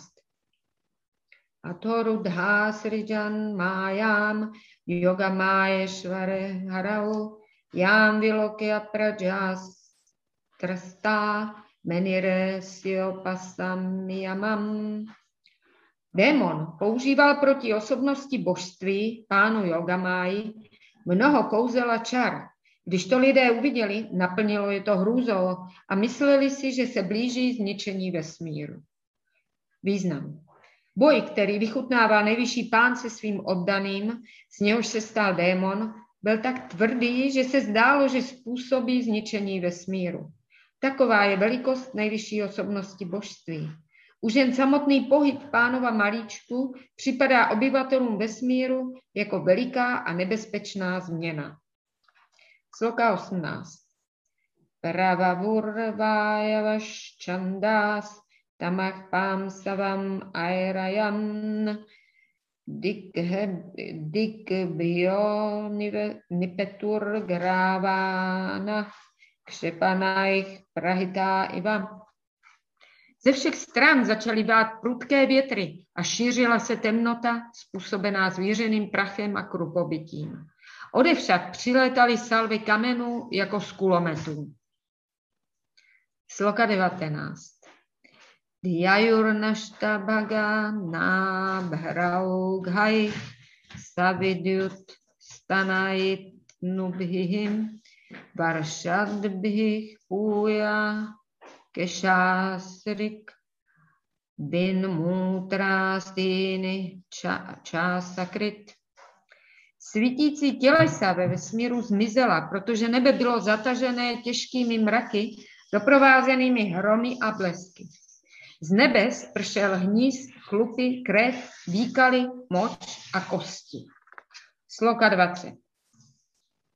Girajach pratyadršyanta nána yudha mučonagha digvásaso játu bhánya šulinyo muktamurdhajáha O nehřešící Vidura, hory vypouštěly různé zbraně a objevily se nahé čarodějnice s rozpuštěnými vlasy, ozbrojené trojzubci. Sloka 21. Bahubiryaksha rakshobhih patyashvaratha atatai utsirishta himsraváčo Mnoho surových jakšů a rákšasů, kteří byli buď pěší nebo na koních, slonech či vozech, vydávalo krutý a divoký pokřik. Sloka 22. Práduškritánám, májánám, ásurínám vynášajat, sudaršanástram bhagaván Prajungta daityam tripát. Pán, osobní příjemce všech obětí, nyní vypustil svoji milovanou Sudaršanu, jež dokázala rozptýlit čarovné síly, které démon projevil. Význam. I velcí jogíni a démoni dokáží pomocí svých mystických sil předvádět pozoruhodné čarovné kousky, ale jakmile pán vypustí svůj sudarša na čakru, všem jejich kouzlům je konec. Praktickým příkladem toho je spor mezi Durvásou Munim a Maharajem Ambaríšem. Durvása Muni chtěl projevit mnoho magických kouzel, ale když se objevila Sudarša na čakra, Durvása se polekal a utíkal na různé planety, aby se zachránil. Pán je v tomto verši označen slovem tripát, které znamená, že je příjemcem tří druhů obětí. V Bhagavad Gita pán potvrzuje, že on sám přijímá a používá všechny oběti, pokání a odříkání. Pánu jsou určeny tři druhy jagí. Jak je dále popsáno v Bhagavad Gita, existují oběti předmětů, oběti meditace a oběti filozofické spekulace. Všichni lidé, kteří provozují gyánu, jogu a karmu, musí nakonec dojít k nejvyššímu pánu, protože Vásudeva sarvam iti. Konečným poživatelem všeho je nejvyšší pán. To je dokonalost všech obětí. Sloka 23. Tadáditech samabhavat sahasahridy vepathuhu smarantya bhartur adesham stanáčásrik prasusruvem. Právě v tu chvíli se náhle srdce Dity, matky Hranjákši, zachvělo. Připomněla si slova svého manžela Kašapy a s prsou jí vytékala krev. Význam. Když se přiblížil v poslední okamžik, jeho matka Dity si vzpomněla, co řekl její manžel. I když budou její synové démoni, budou mít tu výhodu, že je zabije přímo osobnost božství. Pánovou milostí si vzpomněla na ta slova a z prsou jí vytékala krev na místo mléka. V mnoha případech vidíme, že když je matka vzrušená láskou ke svým synům, vytéká jí z prsou mléko. V případě démonovy matky se krev nezměnila v mléko, ale vytékala z prsou ve svém původním stavu. Mléko vzniká přeměnou krve. Pít mléko je příznivé, ale pít krev je nepříznivé, přestože se jedná o jednu a tutéž látku. Stejné pravidlo platí i v případě kravského mléka. Vináštau svamayasu bhuyash chavra jakeshavam rusho paguha mano mum dadrishe vastitam bahi.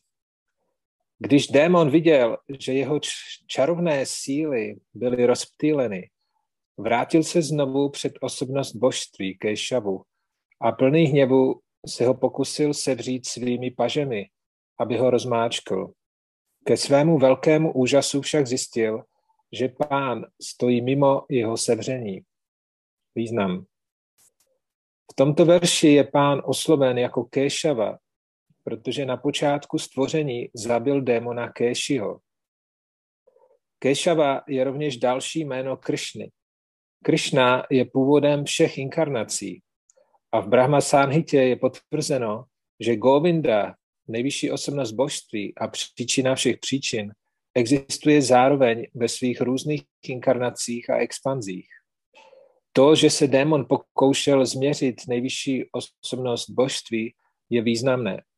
Démon chtěl sevřít pána svými pažemi a myslel si, že se jeho omezené paže mohou zmocnit absolutního hmotnou silou. Nevěděl, že Bůh je největší z velkých a nejmenší z malých. Nikdo se nemůže zmocnit nejvyššího pána nebo si ho podrobit. Démonský člověk se však neustále snaží změřit délku a šířku nejvyššího pána. Působením své nepochopitelné energie se pán může stát vesmírnou podobou, jak je popsáno v Bhagavad Gita, a zároveň může zůstat v kufru svých oddaných jako jejich uctívané božstvo. Je mnoho oddaných, kteří mají božstvo pána v malém kufříku.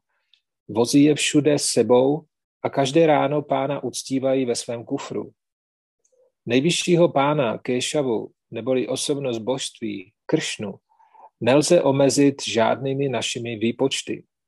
Může zůstávat se svým oddaným v jakékoliv vhodné podobě, ale přesto se k němu není možné přiblížit sebevětším množstvím démonských činností. Sloka 25. Tam muštibhir vinighanantam vajrasarair adhokshajaha karena karnamulehan yatha tváštram marutpatihi. Nyní démon začal pána být svými tvrdými pěstmi, ale pán Adhokshaja mu dal políček za ucho, jako když Indra, pán Marutu, udeřil démona v Ritru. Význam. Zde je uvedeno, že pán je Adhokshaja, mimo dosah všech hmotných výpočtů. Akshadža znamená míra našich smyslů a adhokshadža znamená to, co je mimo dosah našich smyslů. Sloka 26. Sa áhato vyšvadžitá javanjaya paribhramat gátra udastaločanaha vyšírna báhvangri shiro ruho patat Yatha Nagendro Lulito Nabhasvatá. Překlad. I když pán, přemožitel všech, neuvěřil démona nějak zvlášť silně, jeho tělo se zapotácelo. Oči mu vylezly z důlku, polámali se mu ruce a nohy a vypadaly mu všechny vlasy. Padl na zem mrtev jako obrovský strom vyvrácený větrem. Význam. Pánovi netrvá ani sekundu, aby mohl zabít jakkoliv mocného démona, Hiraňákšu nevýjímaje. Mohl ho zabít již dávno předtím, ale dovolil démonovi plně projevit svá magická kouzla. Z toho nám může být jasné, že se nikdo nemůže vyrovnat nejvyšší osobnosti božství svými magickými kouzly, vědeckým rozvojem poznání či hmotnou silou. Stačí jedině, jediné pánovo znamení a všechny naše pokusy budou zmařeny. Jeho nepochopitelná moc, kterou zde předvedl, je taková, že jakmile si přál, zabil démona jediným políčkem. Žádné démonské manévry Hiranyakšovi nepomohly. Sloka 27. Kšitau šajanam tam akunthavarčasam karála damštram paridaštadačhadam ajádajo víkšya shashum surg agata aho imamko nulabhe tasam stitim. Překlad. Aja, Brahma a další dospěli na místo souboje, kde viděli démona s hrozivými zuby ležet na zemi se zkousnutým rtem. Lesk jeho tváře ještě nevybledl a Brahma řekl s obdivem, o, kdo může mít takovou požehnanou smrt? Význam. Přestože byl démon mrtev, lesk jeho těla nevybledl. To je velice zvláštní, protože když člověk nebo zvíře zemře, jeho tělo okamžitě vybledne. Lesk se postupně vytratí a dochází k rozkladu. V tomto případě se však lesk démonova těla nestrácel, přestože Hiranyákša ležel mrtev na zemi, neboť se jeho těla dotýkal pán, nejvyšší duše. Tělo si zachovává svůj lesk tak dlouho, dokud je v něm přítomná duše. Přestože démonova duše již opustila jeho tělo, jeho tělesný lesk nevybledl, protože se ho dotýkala nejvyšší duše. Individuální duše se liší od nejvyšší osobnosti božství. Ten, kdo při opuštění svého těla vidí nejvyšší osobnost božství, má jistě veliké štěstí. Brahma a ostatní osobnosti proto vychvalovali démonovu smrt. Sloka 28. Yam yogino yoga samadhina raho dhyayanti lingat asato mukshaya tasyaisha daitya rishabhah padahato mukham prapashyam tanum utsatsarjaha. Překlad. Brahma pokračoval.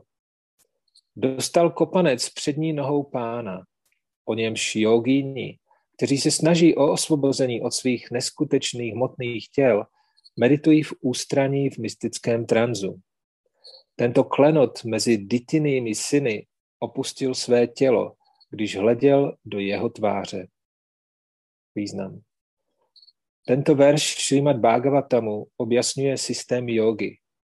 Je zde řečeno, že konečným cílem jogínů a mystiků, kteří se věnují meditaci, je zbavit se svého hmotného těla. Proto meditují na osamělých místech, aby dosáhli jogového tranzu. Jogu je nutné vykonávat v ústraní, tedy nikoliv na veřejnosti nebo jako představení na pódiu, jak v současné době předvádí mnoho tzv. jogínů. Skutečná yoga má za cíl zbavit nás hmotného těla. Jogová cvičení nemají sloužit k tomu, abychom si udržovali zdravé a mladé tělo. Podobné reklamy na takzvanou jogu se neslučují s žádnou standardní metodou. Konkrétní slovo jam, neboli o němž, v tomto verši označuje, že meditace se má soustředit na osobnost božství. I když upřeme svoji mysl na pánovou podobu kance, je to také yoga. Jak je potvrzeno v Bhagavad Gita, ten, kdo neustále soustředuje svoji mysl v meditaci na nejvyššího pána v jedné z jeho mnoha různých podob, je prvotřídní jogí a může velice snadno dosáhnout tranzu jednoduše touto meditací o podobě osobnosti božství. Dokáže-li jogi meditovat o pánově podobě i v okamžiku smrti, zbaví se svého smrtelného těla a bude moci odejít do království Boha. Pán dal tuto příležitost démonovi a Brahma a další polobozy proto žasli. I démon může dosáhnout nejvyššího cíle jogy, dostane-li kopanec od pána. Soka 29.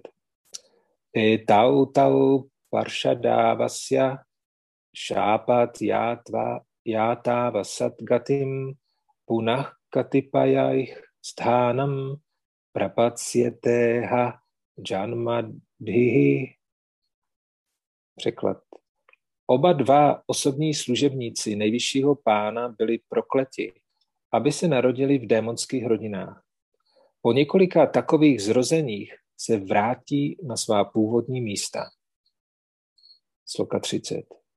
Deva učuhu namo namaste kila jaknya tantave stitau grihi tamala sattva murtaye Dishtyahatoyam jagatam aruntudas tvatpáda bhaktya vayam isha nirvritaha. Překlad. Polobozy oslovili pána. Skládáme ti poklony, jsi příjemce všech obětí a pro udržení světa jsi přijal podobu kance v kvalitě čistého dobra. Naštěstí pro nás jsi zabil tohoto démona, který trýznil všechny světy. A jelikož jsme oddáni tvým lotosovým nohám, o pane, i nám je nyní lépe. Význam. Hmotný svět se stává ze tří kvalit. Dobrá, vášně a nevědomosti. Ale duchovní svět znamená čisté dobro. Zde je řečeno, že podoba pána představuje čisté dobro, což znamená, že není hmotná. V hmotném světě neexistuje čisté dobro. Stav čistého dobra se v Bhagavatamu nazývá sattvam vishuddham. Vishuddham znamená čisté. Čisté dobro není poznamenané dvěma nižšími kvalitami, vášní a nevědomostí. Podoba kance, ve které se pán zjevil, tedy není součástí hmotného světa. Existuje ještě mnoho jiných podob pána, ale žádná z nich není výtvorem hmotných kvalit. Tyto podoby se neliší od podoby Višnua a Višnu je příjemcem všech obětí. Oběti doporučené ve vedách mají potěšit nejvyšší osobnost božství. Pouze v nevědomosti se lidé pokoušejí uspokojit mnoho jiných prostředníků, ale skutečným smyslem života je uspokojit nejvyššího pána Višnua.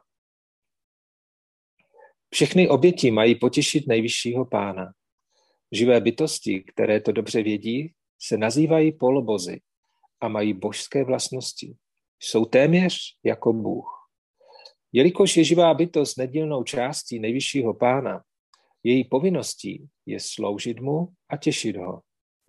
Všichni polobozy jsou odda, oddaní osobnosti božství a démon, který sužoval svět, byl zahuben pro jejich potěšení. Očištěný život je určen k potěšení pána a všechny oběti vykonávané na úrovni očištěného života se nazývají vědomí Kršny. Jak vyplývá z tohoto verše, vědomí Kršny se rozvíjí oddanou službou. Sluka 31. Maitreya uváča evam hiranyaksham asahya vikramam sasadya daitva harir adi sukaraha jagamalokam svam akanditotsavam samiditaha puškara vištarádibihi. Překlad. Šrý Maitreya pokračoval. Jakmile nejvyšší pán Hari, původ kančího životního druhu, zabil hrozného démona Hiranyákšu, vrátil se do svého sídla, kde neustále probíhá nepřetržitá slavnost. Všichni polobozy v čele s Brahmou pána opěvovali. Význam. O pánu se zde mluví jako o původu kančího životního druhu. Jak je uvedeno ve Vedanta Sutře 1.1.2, absolutní pravda je původem všeho. Z toho tedy plyne, že všech 8 milionů 400 tisíc druhů tělesných podob pochází z pána, který je za všech okolností ády, neboli počátkem. Bhagavad Gita Arjuna oslovuje pána slovem ádyam, které znamená původní. Také v Brahma Sanhitě je pán oslovován jako Adi Purusham, původní osoba. Navíc v Bhagavad Gita 10.8 pán sám o sobě prohlašuje Mattach sarvam pravartate. Země všechno pochází. V dané situaci pán přijal podobu kance, aby zabil démona Hiranyákšu a vyzdvihl zemi z oceánu Garbha. Tak se stal Ády Súkarou, původním kancem. V motném světě se kanec nebo prase považují za něco velice odporného. Ale Ády Sukara, nejvyšší osobnost božství, nebyl pokládán za obyčejného kance. I pán Brahma a další polobozy opěvovali pánovu kanší podobu. Tímto veršem se potvrzuje výrok z Bhagavad Gita, že pán přichází ze svého transcendentálního sídla takový, jaký je, aby zabíjel darebáky a zachraňoval oddané. Tím, že zabil démona Hiranyákšu, splnil svůj slib, že bude zabíjet démony a vždy chránit polobohy v čele s Brahmou. Prohlášení, že se vrátil do svého sídla, naznačuje, že pán má své vlastní trvalé transcendentální bydliště. Zároveň však oplývá všemi energiemi a proto i když pobývá na Góloce v Rindávaně, je přítomný všude, stejně jako slunce. I když má slunce své určité místo ve vesmíru, je prostřednictvím svého světla přítomné v celém vesmíru. Přestože má pán své sídlo, je všudy přítomný. Impersonalisté přijímají tento jeden pánův aspekt, jeho všudy přítomnost ale nedokáží pochopit jeho lokalizovanou podobu v jeho transcendentálním sídle, kde se neustále věnuje zcela transcendentálním zábavám. V tomto verši je konkrétně použité slovo akhandito savam. Utsava znamená radost. Kdykoliv se koná nějaká činnost vyjadřující štěstí, nazývá se utsava. Utsava která vyjadřuje úplné štěstí, neustále probíhá na Vajkunta lokách, v sídle pána, jehož uctívají i polobozy, jako je Brahma, nemluvě o jiných, méně důležitých bytostech, jako jsou obyčejní lidé. Pán sestupuje ze svého sídla do tohoto světa a proto se nazývá avatára, což znamená ten, který sestupuje. Někteří lidé to chápou tak, že slovo avatar označuje inkarnaci, která přijímá hmotné tělo z masa a kostí, ale ve skutečnosti avatar označuje bytost sestupující z vyšších oblastí. Pánovo sídlo se nachází daleko za hranicemi hmotného nebe a on sestupuje z této vyšší úrovně. Proto se nazývá avatára sloka 32.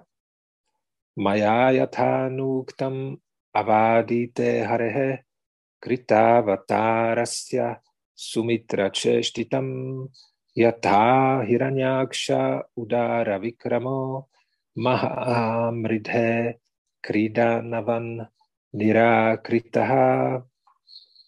Překlad. Maitreya pokračoval. Můj milý Viduro, Popsal jsem ti, jak nejvyšší pán se stoupil v inkarnaci prvního kance a ve velkém boji zabil nebývale udatného démona, jako kdyby byl pouhou hračkou. Vyprávěl jsem přesně to, co jsem slyšel od svého duchovního mistra. Význam.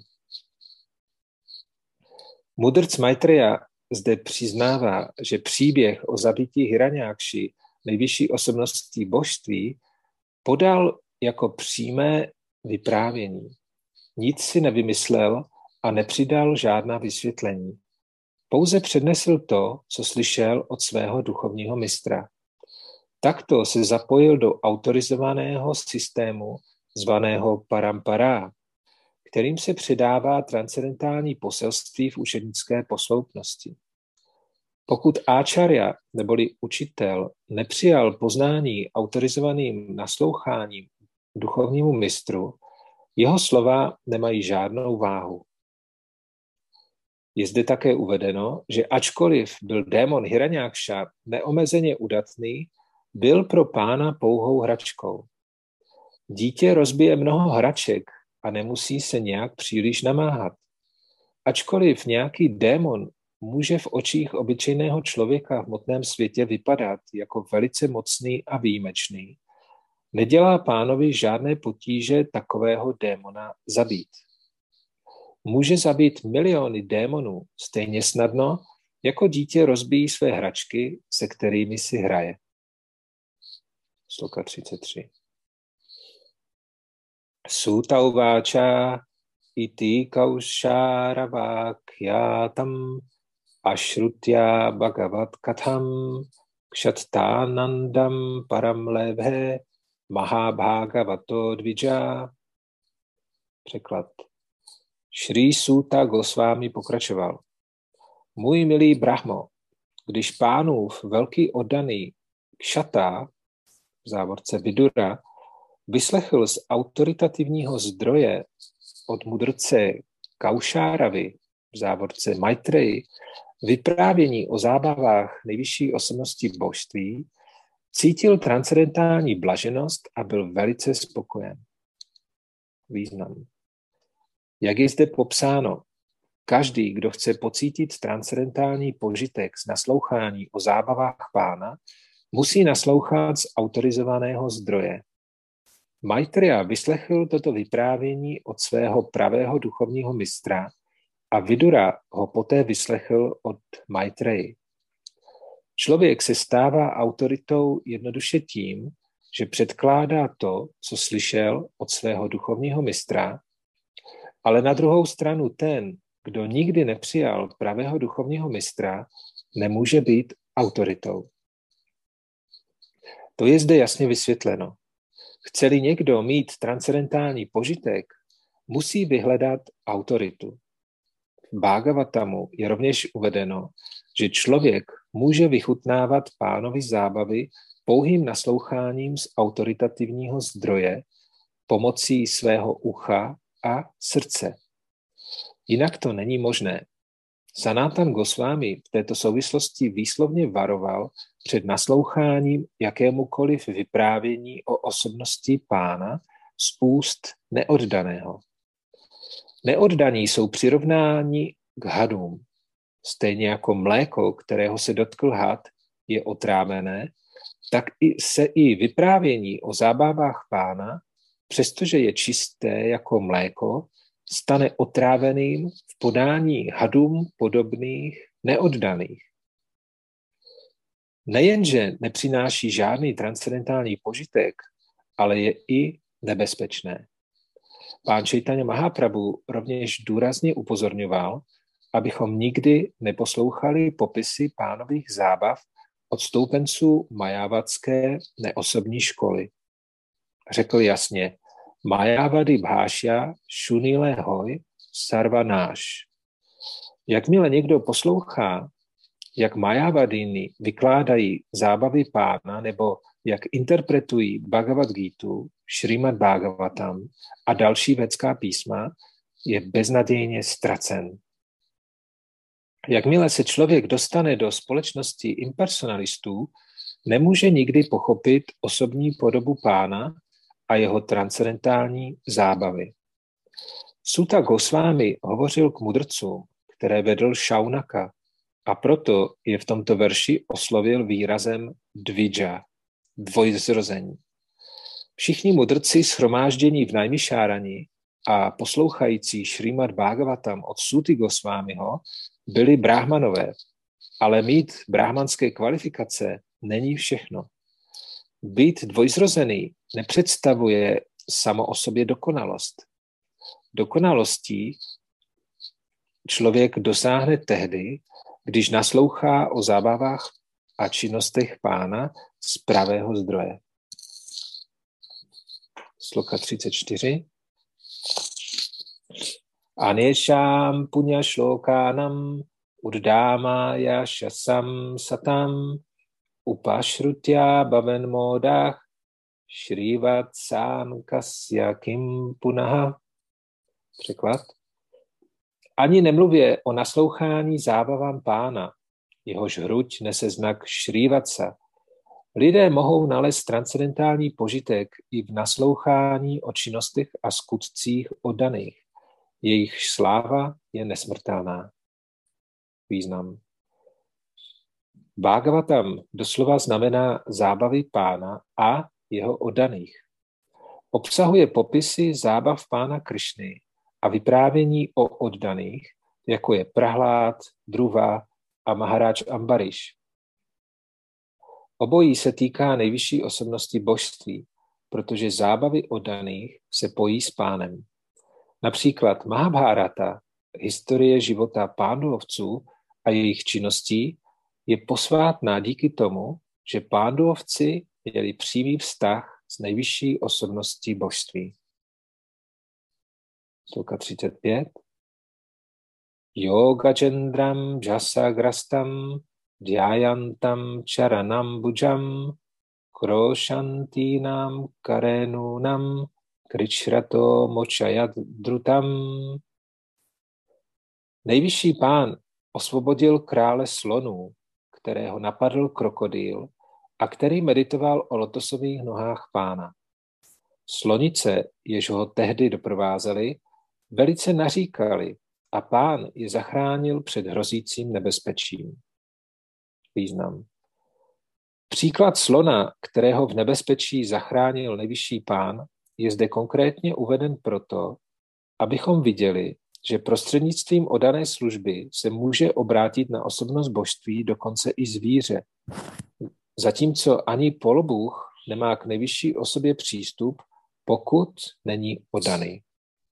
Tam sukharadhyam rajubhir ananya sharanay nidhi kritagnya kona seveta duradhyam asudbhi. Překlad. Která vděčná duše by nechtěla prokazovat láskyplnou službu tak úžasnému pánovi, jako je osobnost božství? Čistí oddaní, kteří vyhledávají ochranu jedině u pána, ho mohou snadno potěšit ale hříšní lidé si ho těžko nakloní. Každá živá bytost a zvláště duše v lidském těle musí cítit veliký vděk za požehnání, která dostává milostí nejvyššího pána. Každý je proto povinen s jednoduchým srdcem naplněným vděčností oddaně sloužit nejvyššímu pánu ve vědomí Krišny. Lidé, kteří jsou ve skutečnosti zloději a darebáci, nedokáží uznat a opětovat požehnání nejvyššího pána a nemohou mu oddaně sloužit. Nevděční lidé nechápou, jaký prospěch získávají pánovým řízení. Užívají si světla, slunce a měsíce a dostávají zdarma vodu, ale přesto necítí žádný vděk. Jen se kochají těmito pánovými dary. Nemohou být proto nazváni jinak než zloději a darebáci. Verš 37. Yovai hiranyaksha vadam mahadhutam vikriditam karana shukartatmanaha shrinote gayate anumodaten jasa vimuchyate brahma vadhat apidvijaha. O bráhmanové, každý, kdo poslouchá, přednáší nebo vychutnává úžasné vyprávění jak se pán zjevil v podobě prvního kance a zabil démona Hiranyakshu, aby zachránil zemi, je i hned osvobozen od následků hříšných činností, dokonce i od zabití bráhman. Význam. Jelikož postavení osobnosti božství je absolutní, není rozdíl mezi zábavami a osobou pána. Každý, kdo naslouchá o jeho zábavách, se stýká přímo s pánem. Ten, kdo je v přímém styku s pánem, je celá jistě osvobozen od všech reakcí za hříšné činnosti. Dokonce i za zabití bráhmany, které se pokládá za nejříšnější čin v hmotném světě. Měli bychom dychtivě toužit naslouchat o pánových činnostech z pravého zdroje od čistého ordené. Stačí pouze vyslechnout toto vyprávění a uznat slávu pána. To jsou potřebné kvalifikace. Neobsobní filozofové nedokáží pochopit pánovy činnosti. Myslí si, že všechny jeho činnosti jsou mája. Proto se nazývají májavání. Jelikož jim vše připadá jako mája, nejsou pro ně tato vyprávění určené. Někteří impersonalisté se zdráhají naslouchat Šrímad Bhagavatam, ačkoliv se o něj nyní mnoho z nich zajímá, ale pouze kvůli finančnímu prospěchu. Ve skutečnosti však nemají žádnou víru. Naopak, vykládají Bhagavatam svým vlastním způsobem a proto bychom jim neměli naslouchat. Musíme naslouchat Sutovi Gosvámi nebo Maitrejovi, kteří předkládají vyprávění skutečně taková, jaká jsou. Jedině potom můžeme vychutnávat zábavy pána. Jinak bude mít vyprávění na začátečnické publikum jedovaté účinky. Verš 38. Etan maha punyam alam pavitritam dhanyam yasyam padam ayur ashisham pranendriyanam yudhi savyavardhanam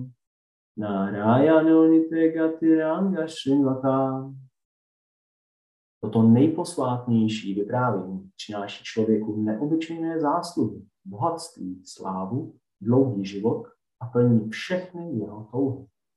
Na bitevním poli zvyšuje sílu jeho životně důležitých činných orgánů. Ten, kdo mu naslouchá v posledním okamžiku svého života, odejde do pánova svrchovaného sídla. Můj milý šalma.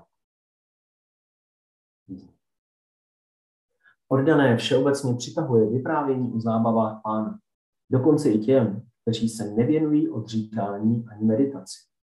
Přinese samotné pozorné naslouchání o zábavách pána nezměrný prospěch v podobě bohatství, slávy, dlouhého života a dalších vítaných věcí. Naslouchá-li člověk i na konci svého života Šerímat Bhagavatam, který je plný popisů pánových zábav, bez pochyby odejde do věčného transcendentálního sídla pána. Posluchači tedy získávají prospěch jak z konečného hlediska, tak i po dobu svého pobytu v hmotném světě. To je svrchovaný, vznešený výsledek vykonávání oddané služby. Začátkem oddané služby je vyšetřit si trochu času na poslech Šrýmat Bhagavatamu ze správného zdroje. Také pán Čajtane Mahaprabhu doporučoval pět druhů oddané služby, sloužit oddaní pána, zpívat Hare Krishna, naslouchat Šímat Bhagavatamu, uctívat božstva pána a žít na poutním místě. Pouhým vykonáváním těchto pěti činností se člověk může osvobodit od neutěšených podmínek hmotného života. Takto končí Bhaktivedantovy výklady k 19. kapitole 3. zpěvu Šrýmat Bhagavatamu, nazvané Zabití démona Hiranyakši. Kapitola 20. Rozhovor, rozhovor mezi Maitrejou a Vidunou. Verš číslo 1. Shaunaka uváča mahim pratishtha mahadhyasya saute svayam bhuvam manu kanya vatishthat dvarani margaya varajamanam. Šri Shaunaka se ptal, O Súto Gosvámí, když se země znovu dostala na svoji oběžnou dráhu, co udělal Svajambhuva Manu, aby ukázal cestu osvobození těm, kteří se měli teprve narodit? Pán se zjevil v inkarnaci prvního kance za vlády Svajambhuva Manua, to současný věk spadá do doby Vajvasvaty Manu. Období každého manua trvá 72 cyklů čtyř věků a jeden cyklus trvá 4 miliony 320 tisíc slunečních let. Jeden manu tedy vládne 4 miliony 320 tisíc krát 72 slunečních let. Období každého manua dochází k mnoha změnám A během jednoho dne brány se vystřídá 14 manů. Z tohoto verše se dozvídáme, že Manu je tvůrcem pravidel zaznamenaných v písmech, která napomáhají k osvobození podmíněných duší, přicházející do hmotného světa za hmotným požitkem. Pán je tak laskavý, že každé duši, která si chce užívat v tomto hmotném světě, dává všechny prostředky pro její požitek a zároveň jí ukazuje cestu vedoucí k osvobození. Šauna Kariši se tedy ptal Suty Gosvámiho, co udělal Svajambuva Manu po navrácení země na její běžnou dráhu? Ver číslo dvě. Maha Bhagavataha. Krishnasya Ikantika Suhri Yastatya Jagrajam Krishna Sapatyam Agavaniti Šauna Kareši se tázal na Viduru, který byl velkým oddaným a přítelem pána Krišny a který opustil společnost svého staršího bratra, neboť ten se svými syny jednal v rozporu s touhami pána. Tento verš se vztahuje na to, jak se Vidura vzdal ochrany svého staršího bratra Dritaráště. Odešel na poutní cestu po všech posvátných místech a setkal se s Maitrejou Hardvarem. Shauna Karishi se zde táže na obsah rozhovoru mezi Maitrejou Rishim a Vidurou. Významné bylo, že Vidura byl nejen přítelem pána, ale také jeho velkým oddaným. Když se Krishna pokoušel předejít válce a urovnat nedorozumění mezi znepřátelenými bratranci, Kurovci odmítli přijmout jeho rady. Šata, neboli Vidura, tím byl znechucen a odešel z jejich paláce. Vidura jako oddaný ukázal vlastním příkladem, že žádné místo, kde se neprokazuje úcta Krišnovi, není vhodné pro pobyt lidských bytostí. Oddaný je tolerantní, co se týče jeho vlastních zájmů, ale neměl by tolerovat neúctivé chování vůči pánovi nebo jeho oddanému. Velice důležité je zde slovo Aghaván, které vyjadřuje, že kurovci a Dritaráštrovi synové prohráli válku kvůli svému hříšnému odporování Krišnovým bohům. Dvaj pajanát anavaru mahitetasya dehajaha sarvatmana shira Krishnam tatpayam schápi anubritaha. Vidura se narodil zcela z těla Vedavyas a v ničem za ním nezaostával. Přijal lotosové nohy pána Krišny celým svým srdcem a velice lnul k jeho Vidurův původ je takový, že se narodil šudrání, ale spod jeho Vyásadeva. V žádném ohledu tedy nebyl na nižší úrovni než Vyásadeva, jelikož měl Vidura velkého otce, který byl uznávanou inkarnací Narayana a který sestavil veškerou védskou literaturu, byl i on velkou osobností. Přijal Krišnu do svého uctívaného pána a následoval jeho pokyny celým svým srdcem. 4. Kim Anva Prečkan Maitreyam Virajas Tirtha Sevaya Upagamya Kushavarta Asinam Tadva Vitamam. Na svých cestách po posvátných místech se Vidura očistil od veškeré vášně a nakonec dospěl do Hardvara, kde se setkal s velkým mudrcem, který znal vědu o duchovním životě a kladl mu různé otázky. Shauna Karishi se proto ptal, na co se Vidura dále tázal Maitreyi? Slova Viraja Stirtha Sevaya zde označují Viduru, který se cestováním po poutních místech dokonale zbavil všeho znečištění. V Indii jsou stovky posvátných poutních míst, z nich nejdůležitější jsou Praja, Haridvar, Vrindavan a Rámešvar. Když Vidura opustil svůj domov, ale vládla politika, diplomacie, chtěl se očistit návštěvou všech posvátných míst, která automaticky očistí každého, kdo je navštíví. To platí zvláště o Vrindávanu. Může ho navštívit kdokoliv a dokonce i hříšný člověk tam hned přijde do styku s atmosférou duchovního života a automaticky začne zpívat jména Rádhy a Krišny. Toho jsme byli osobně svědky. částrách je doporučeno, aby člověk, který skončí s aktivním životem a vstoupí do stavu vána prast, života v ústraní, cestoval po všech poutních místech a tímto způsobem se očistil. Vidura se této povinnosti zhostil příkladným způsobem a nakonec dospěl do, Kušáva, neboli Hardváru, kde přebýval vůbec. Dalším důležitým bodem je, že člověk se nesmí chodit na posvátná místa pouze vykoupat, ale musí tam především vyhledat velké vůdce, jako je Maitreya, a přijmout od nich pokyny. Pokud tak neučiní, jeho cesta na poutní místa bude pouhou ztrátou času. Narotam dá stháku, velký vajšnovský áčája, nám dokonce zakazuje v současné době taková místa navštěvovat, protože poměry se v tomto věku nakolik změnily, že si upřímná duše může udělat zkreslený obrázek o shlédnutí chování současných obyvatel posvátných míst. Narotam Dás doporučil, abychom na místo obtížného cestování na poutní místa soustředili mysl na Govindu. Soustředit svůj mysl na Govindu kdekoliv je však cesta určená pro duchovně pokročilé osobnosti, nikoliv pro obyčejné lidi. Obyčejní lidé mohou dodnes těžit prospěch z cest po svatých místech, jako je Praják, Mathura, Vrindavan a Hardwar. V tomto verši je doporučeno vyhledat někoho, kdo zná vědu o Bohu a kdo je tatvavid. Tatvavid znamená ten, kdo zná absolutní pravdu. Existuje mnoho pseudo-transcendentalistů, a to i na poutních místech. Takové lidi najdeme všude a musíme proto být natolik inteligentní, abychom nalezli toho, kdo nám může skutečně poradit. Potom budeme úspěšní ve své snaze o duchovní pokrok cestováním na svatá místa. Člověk se musí zbavit všeho znečištění a zároveň nalézt toho, kdo zná vědu o Krišnu. Upřímné duši Krišna pomáhá.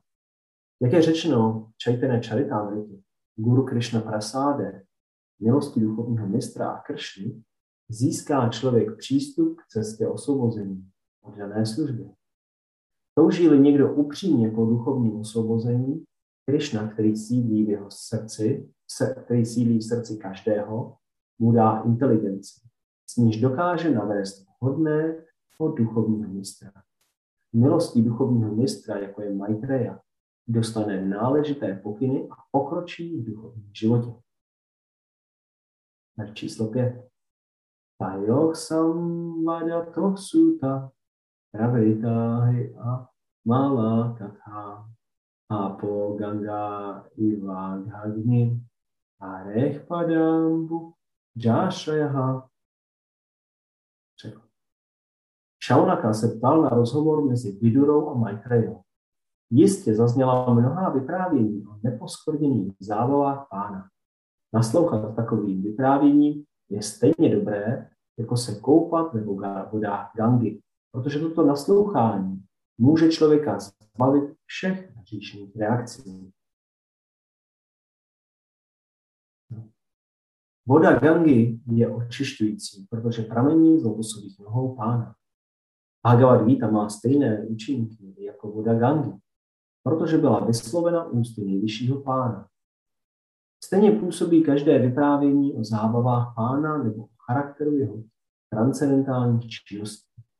Pán je absolutní a není žádný rozdíl mezi jeho slovy, jeho potem či jeho zábavami. Jak voda Gangy, tak vyprávění o jeho zábavách, slova, která vyslovil, jsou na absolutní úrovni a přinášejí stejný prospěch. Šiva Rupa Goswami prohlásil, že vše, co má vztah s Krišnou, je na transcendentální úrovni. Dokážeme-li zapojit všechny své činnosti do vztahu s Krišnou, pak nebudeme žít na hmotné úrovni, ale neustále na úrovni duchovní. Tak číslo 6. Tana kri kirtayam bhadraante kirtani udara karmanaha rasa tonu tryeta arveli amritam piban. O Suto Goswami, buď požehnán. Prosím, vyprávěj o pánových velkodušných činnostech, jež jsou hodně opivování. Který oddaný by se mohl přesytit naslouchání o nektarových zábavách pána? Vyprávění o pánových zábavách, které vždy probíhají na transcendentální úrovni, by měli oddaní přijímat s veškerou úctou.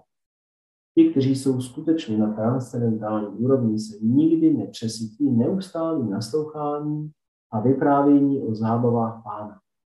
Žádná seberealizovaná duše se například nikdy nepřesytí čtením z Bhagavad Gita. Vyprávění Bhagavad Gita a Šrima Bhagavatamu může oddaný číst tisíckrát. Pokaždé bude na jejich obsahu vychutnávat něco nového. Na číslo 7.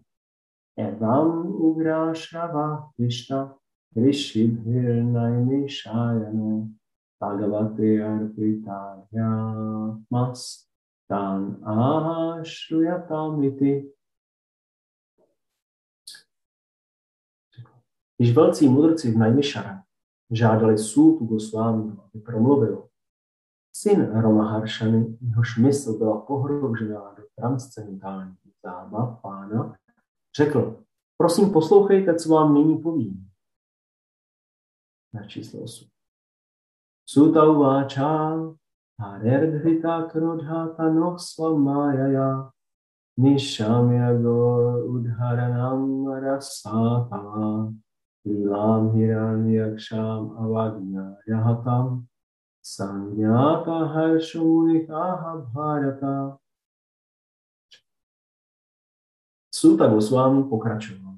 Vidura, potomek Bharaty, byl velice potěšen příběhem o tom, jak pán působením své božské energie přijal podobu kance a projevil svou zábavu, při které zdvihl zemi ze dna oceánu bez velkého úsilí zabil démona Hiranyakša. Vidura potom promluvil k mudrci následující. Je zde řečeno, že pán přijal podobu kance prostřednictvím své vlastní energie. Jeho podoba není stejná jako podoba podmíněné duše. Podmíněnou duši nutí k přijetí určitého druhu těla vyšší autorita, které, kterou jsou hmotné zákony. Ale zde je jasně řečeno, že žádná vnější síla pána nenutila, aby přijal podobu pance. Bhagavad Gita rovněž udává, že když pán sestupuje na tuto zemi, přijímá určitou podobu prostřednictvím své vnitřní energie. Podobu pána tedy v žádném případě netvoří hmotná energie. Výklad Majavádí, kteří tvrdí, že když Brahman přijímá nějakou podobu, získává ji od máji, nelze přijmout. Mája je sice nadřízená podmíněné duši, ale není nadřazená nejvyšší osobnosti božství. Naopak je nejvyšším pánem ovládána, jak potvrzuje Bhagavad. Mája funguje pod jeho dohledem a nikdy ho nemůže překonat. Majavácká teorie, že živá bytost je nejvyšší absolutní pravda, ale byla pokryta májou, je neplatná, protože mája nikdy nemůže být tak veliká, aby zakryla nejvyšší. Její schopnost pokrývat může působit na nedílnou část Brahmanu, ale nikoliv na nejvyšší Brahman. Ver číslo 9. Vidura uváča pračápipi pati švištva pračá sarge prajápati tím arabhata me brahman prabhuhi avyakta margavit. Vidura řekl, jelikož znáš věci, které si ani nedovedeme představit, pověs mi o svatý mudrci, co dělal Brahma pro stvoření živých bytostí co se zrodili pračápatiové, praotci živých bytostí? Význam. Významné je zde slovo aviakám mrigávit, které znamená ten, kdo zná věci, které přesahují naše vnímání. Aby člověk poznal věci, které jsou mimo dosah jeho vnímání, musí se o nich poučit od vyšší autority v učednické posloupnosti. Už jen poznat, kdo je náš otec, je mimo dosah našeho vnímání. Na tuto otázku je autoritou matka. Stejně tak vše, co přesahuje naše vnímání, si musíme nechat vysvětlit od autority, která tyto věci skutečně zná.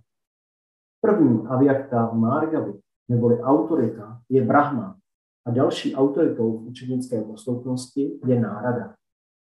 Maitreya Rishi patří k téže učednické posloupnosti A proto je také on Avyakta Margavi.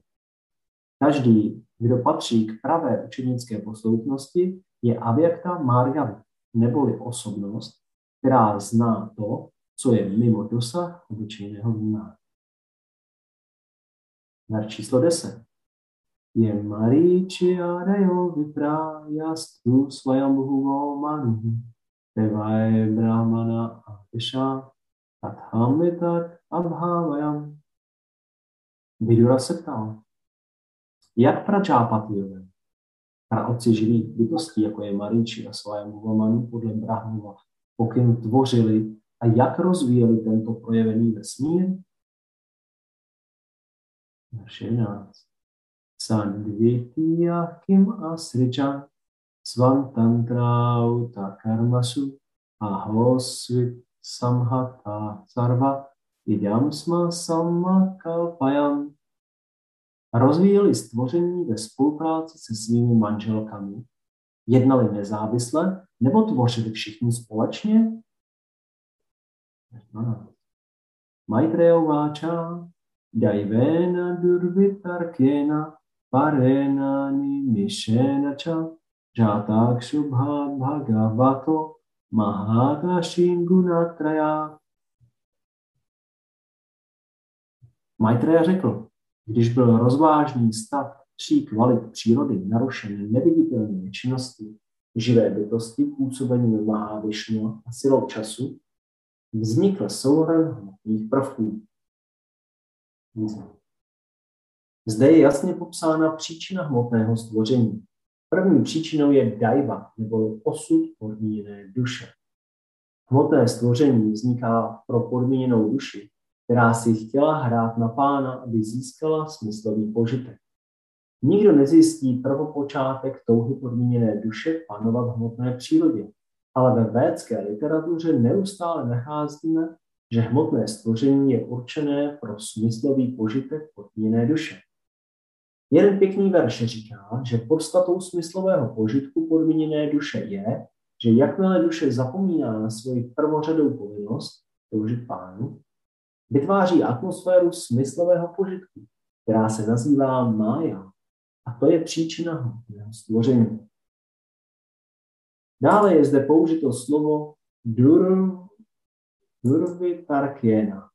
Nikdo nemůže dokázat, kdy a jak podmíněná duše zatoužila po smyslovém požitku, ale tato příčina existuje. Hmotná příroda představuje atmosféru vhodnou právě pro smyslový požitek podmíněné duše a byla stvořena osobností božství.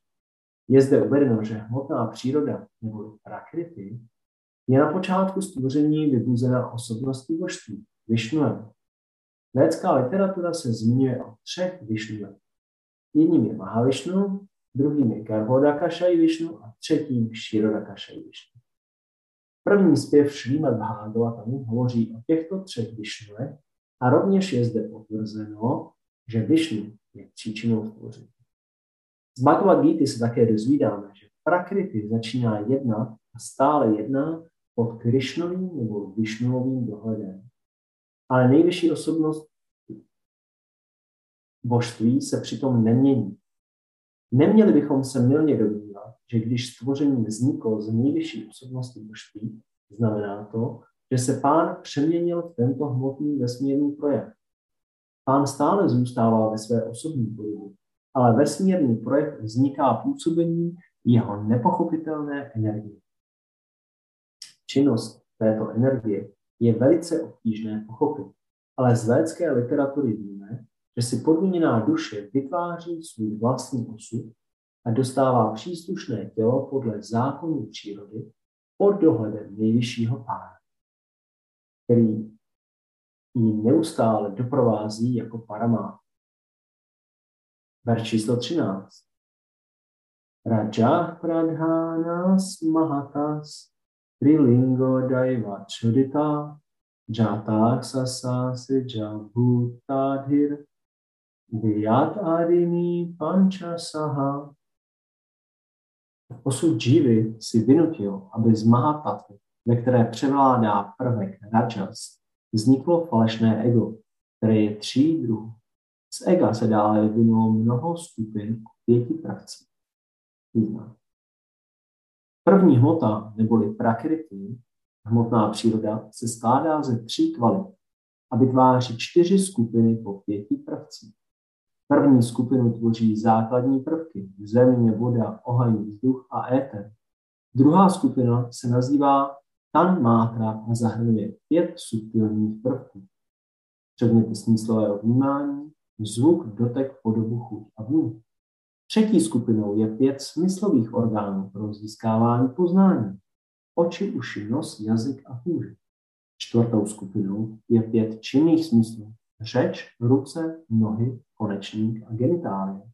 Někdy můžeme slyšet o pěti skupinách po pěti pravcích.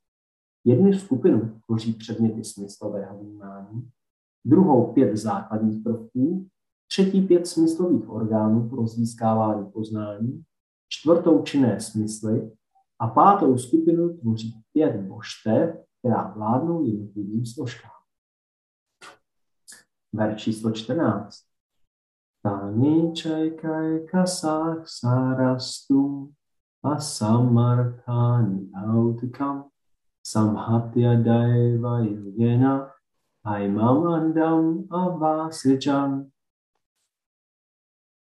nemohli utvořit hmotný vesmír odděleně a proto se spojili za pomoci energie nejvyššího pána a vytvořili zářící vejce. Verš 15.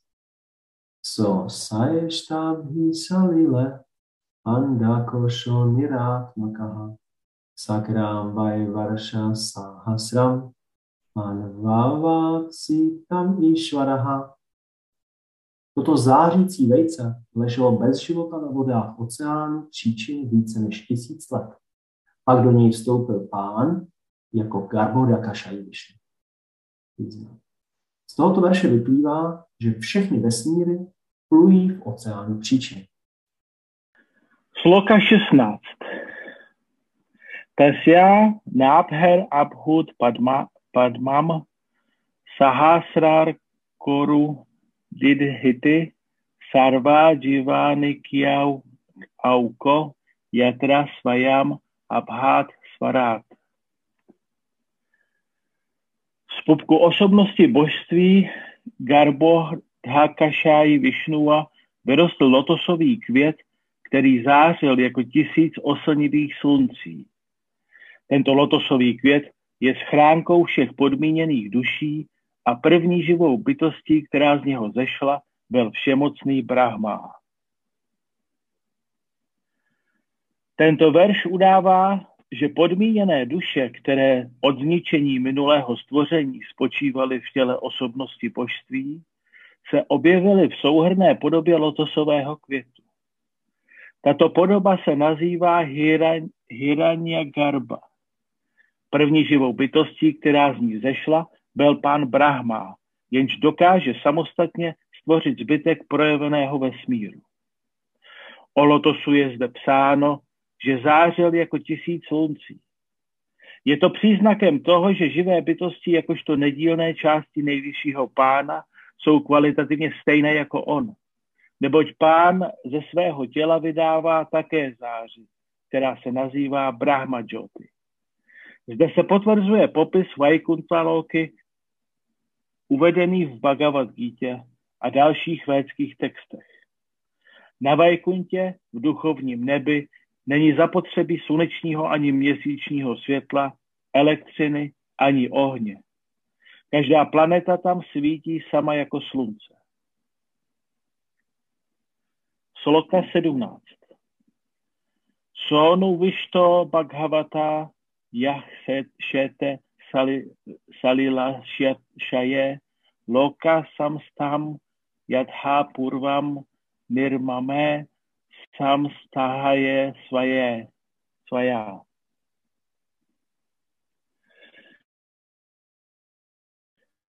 Když nejvyšší pán, který ležel na oceánu Gar- Garbodaka, vstoupil do Brahmova srdce, Brahma uvedl do činnosti svoji tvořivou inteligenci a začal s ní tvořit vesmír takový, jaký byl předtím. V určitou dobu uléhá osobnost božství, Karáno Kadašiají Višnu, na oceán Kárana a svým dýcháním vytváří tisíce vesmíru. Poté opět vstupuje do každého jednotlivého vesmíru jako Garbo, Garboda Kašáji Višnu a naplňuje ho do poloviny svým vlastním potem. Druhá polovina vesmíru zůstává prázdná a tato oblast se nazývá vnější prostor. Poté z jeho pupku vyrůstá lotosový květ a z něho se rodí první živá bytost Brahma. Tehdy pán jako kšíroda kašáj Višnu vstupuje do srdce každé živé bytosti, včetně Brahmy. To je potvrzeno v 15. kapitole Bhagavad Gita, kde pán říká, sídlím v srdci každého a ode mě pochází paměť i zapomenutí. Pán je svědkem činností individuálních bytostí a každé dává paměť a inteligenci jednat v souladu s její touhou z doby, kdy byla zničena ve svém posledním životě v minulém věku. Tato inteligence odpovídá jejím schopnostem a je dána zákonem karmy. Brahma byl první živou bytostí a nejvyšší pán ho pověřil řízením kvality vášně. Dostal proto potřebnou inteligenci tak mocnou a rozsáhlou, že byl téměř nezávislý na nejvyšší osobnosti božství. Podobně jako je vysoce postavený manažer téměř stejně nezávislý jako majitel firmy, tak i Brahma je podle těchto veršů nezávislý, protože jako pánův zástupce pro vládu nad vesmírem má téměř stejnou moc a nezávislost jako nejvyšší osobnost božství. Pán jako na duše v jeho srdci dal Brahmovi tvořivou inteligenci. Tvoří schopnost, tvůrčí schopnosti nemá žádná živá bytost sama ze sebe. Každý může tvořit jedině milostí pána. V tomto hmotném světě je mnoho vědců a velkých tvůrců s úžasnými schopnostmi, ale ti všichni jednají a tvoří pouze na pokyn nejvyššího pána. Pánovým řízením může nějaký vědec stvořit mnoho úžasných vynálezů, ale nedokáže svou inteligencí překonat přísné zákony hmotné přírody. Dokonce ani nemůže takovou inteligenci od pána získat, protože to by narušilo pánovu svrchovanost. V tomto verši je řečeno, že Brahma stvořil vesmír stejný, jako byl předtím. To znamená, že vše, co stvořil, mělo též jméno a podobu jako v předchozím vesmírném projevu. Jsem slyšet dobře, jenom pro kontrolu? Ano, jo, jo, jste slyšet dobře. Super, tak pokračuju. Sloka 18. Sasarča čhajaya vidayam panča parvánam agrataha. Tamishram andaha tamishram tamomohod mahatamaha. Nejdříve, nejdříve ze všeho stvořil Brahma ze svého stínu pokryvy nevědomosti podmíněných duší. Je jich celkem pět a nazývají se Tamishra, Andhatamishra, Tamas, Moha a Mahamoha. Podmíněné duše neboli živé bytosti, které přicházejí do hmotného světa s požitkem, jsou na počátku pokryty pěti různými obaly. První obal tvoří tamišra, neboli hněv. Každá živá bytost má svoji nepatrnou nezávislost a podmíněná duše této nepatrné nezávislosti zneužívá a myslí si, že si může užívat stejně jako nejvyšší pán říkal, proč bych se já nemohl užívat tak svobodně jako nejvyšší pán? Toto zapomenutí její přirozeného postavení je způsobeno hněvem a závistí. Živá bytost, která je věčně nedílnou, souč- nedílnou částí a služebníkem nejvyššího pána, si přirozeně nemůže nikdy užívat stejně jako pán. Když na to ale zapomíná a chce, mu, chce se mu vyrovnat, Dostává se do stavu tamišra. Této mentality tamišra se živá bytost těžce zbavuje i tehdy, když se věnuje duchovní realizaci. Mnoho těch, kteří se chtějí vymanit z hmotného světa, se chce vyrovnat nejvyššímu. Tato nízká mentalita tamišra je neopouští ani při transcendentálních činnostech. Andhamishra znamená považovat smrt za konec všeho. Ateisté si obvykle myslí, že tělo je jejich totožnost a proto vše končí s jeho zánikem. Na základě toho si chtějí co nejvíc užívat hmotného života po dobu existence svého současného těla. Jejich teorie zní, dokud si naživu, žij blahobytu, nedělej si hlavu ze svých takzvaných hříchů všeho druhu, musíš jíst přepichově, žebrej, půjčuj si a krať. A jestli si myslíš, že když kradeš a půjčuješ si a zaplétáš se do hříšných činností, za které budeš muset platit, tak na takovou nesmyslnou myšlenku zapomeň, protože po smrti všechno končí. Nikdo není zodpovědný za nic, co během svého života dělá. Toto, ateisté pojetí, toto ateistické pojetí života zabíjí lidskou civilizaci, protože v něm chybí poznání o pokračování věčného života. Příčinou nevědomosti Andhata Mishra je tamas. Tamas znamená nevědět nic o duši. Rovněž celý hmotný svět se často nazývá tamas, protože 99% živých bytostí, které ho obývají, neví nic o svém duchovním totožnosti. Téměř každý si myslí, že je toto tělo a nemá žádné informace o duši. Pod vlivem tohoto milného pojetí živá bytost uvažuje. Toto je mé tělo a vše, co se s ním pojí, je moje. Pro takto oklamané živé bytosti je základem hmotné existence sex.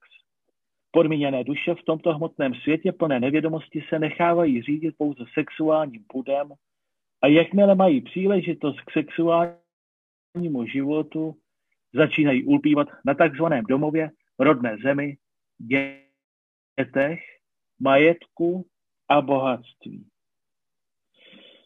S tím, jak sílí tato jejich pouta, zároveň zrůstá moha, neboli iluze tělesného pojetí života. To znamená, že sílí představa. Jsem toto tělo a vše, co patří k tomuto tělu, je moje. Jakmile na celém světě převládá moha, vznikají sektářské společnosti, rodiny a národnosti a bojují jedna proti druhé. Maha, moha znamená šílet po hmotném požitku. Zvláště v tomto věku Kali je každý posedlý šílenstvím schromažďovat potřeby pro svůj hromadný, hmotný požitek. Tyto definice velice pěkně podává Višnu Porána, kde je řečeno. Tamo viveko mohaha siat, antaha karana vibrahmaha, maha mohastu vigyeyo, gramaya boga sukhaishana, maram hi andha tamishram, tamishram krodha uchyate, avidya pancha parvaisha pradur bhutha mahatmanaha. Sloka 19. Visa sar, sarjat manaha kayam nabhinandam tamomayam jagrighur yaksha rakshamshi ratrim shutrit samabhavam. Brahma znechuceně odhodil tělo tvořené nevědomostí a Jakšové a Rakšasové využili příležitosti, aby se zmocnili tohoto těla, které existovalo dále v podobě noci. Noc je zdrojem hladu a žízně. Sloka 20. Kšut triptham upášrištaste tam jagdhum abhidud druhum Marakshatayinam Jakshadhavam Iti Uchuhu Kshut Trit Aditaha.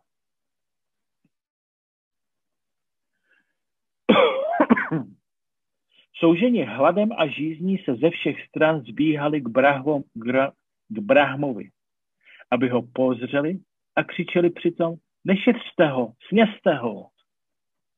V některých zemích na světě dnes žijí představitelé jakšů a rakšasů. Tito necivilizovaní lidé jsou známí tím, že se, za, že se vyžívají v zabíjení svých předků a poté pořádají hostiny lásky, při kterých si pochutnávají na jejich opečených tělech. Sloka 21. Devastan aha sam vidňo. Mam ma jakšata rakšata. Aho me jakš rakšámis rakšámsi praja yuyam babhu vitaha. Babhu vitha. Brahma hlavní polobůh, dostal veliký strach a žádal je. Nejeste mě, ušetřte mě, narodili jste se ze mě a jste proto moji synové, proto jste jakšové a rakšasové. Démoni, kteří se narodili z Brahmova těla, dostali jména jakšové a rakšásové, protože někteří vykřikovali, že Brahmu musí sníst a jiní křičeli, že ho nesmí šetřit. Ti, kteří naléhali, že ho musí sníst, byli pojmenováni Jakšové. A z těch, kteří říkali, že ho nesmí šetřit, se stali Rakšásové, lidojedi. Tyto dva druhy bytostí, Jakšové a Rakšásové, jsou původními stvořením, původním, jsou původně stvořením Brahmy a dodnes je představují necivilizovaní lidé v různých částech vesmíru. Narodili se z kvality nevědomosti a díky svému chování dostali jméno Rakšasové neboli lidojedí. Sloka 22. Devataha prabhaya yaya divyan pramukhato srijat te ahashur devayanto vish, vishrishtam tam praham aha. Potom stvořil hlavní polobohy, kteří svítili svatozáří dobra. Upustil před nimi zářivou podobu dne a polobozy se jí s radostí ujel. Démoni se narodili při stvoření noci a polobozy při stvoření dne. Démoni, jako jsou jakšové a rakšásové, se rodí z kvality nevědomosti a polobozy se rodí z kvality dobra. Sloka 23. Pán Brahma potom se, pardon, ještě ten, Devo Devan ja, Jagannatha Srijati Smatrilu Tolupan Ta Enam Lulo Pataya Maithunaya Pedire. Pán Brahma potom ze svých hyždí stvořil démony, kteří velice rádi sex. Jejich chtíč byl tak veliký, že přišli s touhou souložit s ním. Sex je základem hmotné existence. Zde je znovu řečeno, že démoni mají velice rádi sex. Čím více se člověk zbavuje touhy po sexu, tím více se blíží k úrovni polobohů. Čím více si chce užívat sexu, tím více klesá na úroveň démonského života. Sloka 24. Tato Hasan Sabhagavan Asurair Nirapatrapaihi Aviyamanashtarasha Krudho Pitaha Parapatata Parapat Parapatat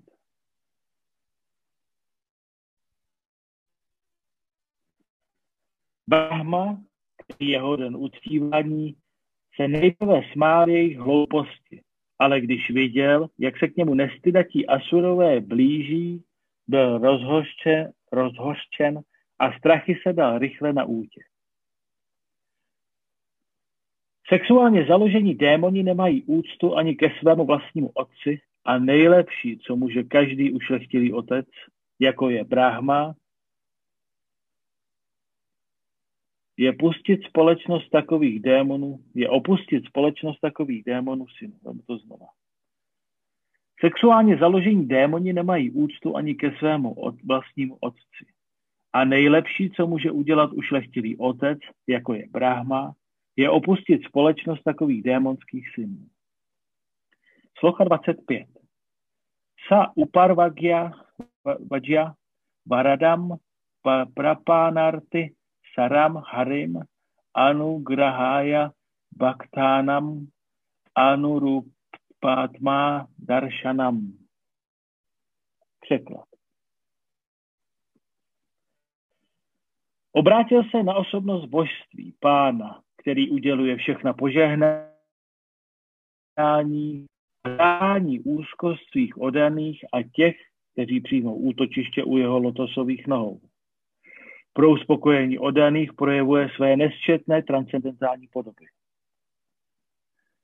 Slova Bhaktánam Anurpátama Darshanam znamenají, že osobnost božství projevuje své různé podoby podle touhy odaných.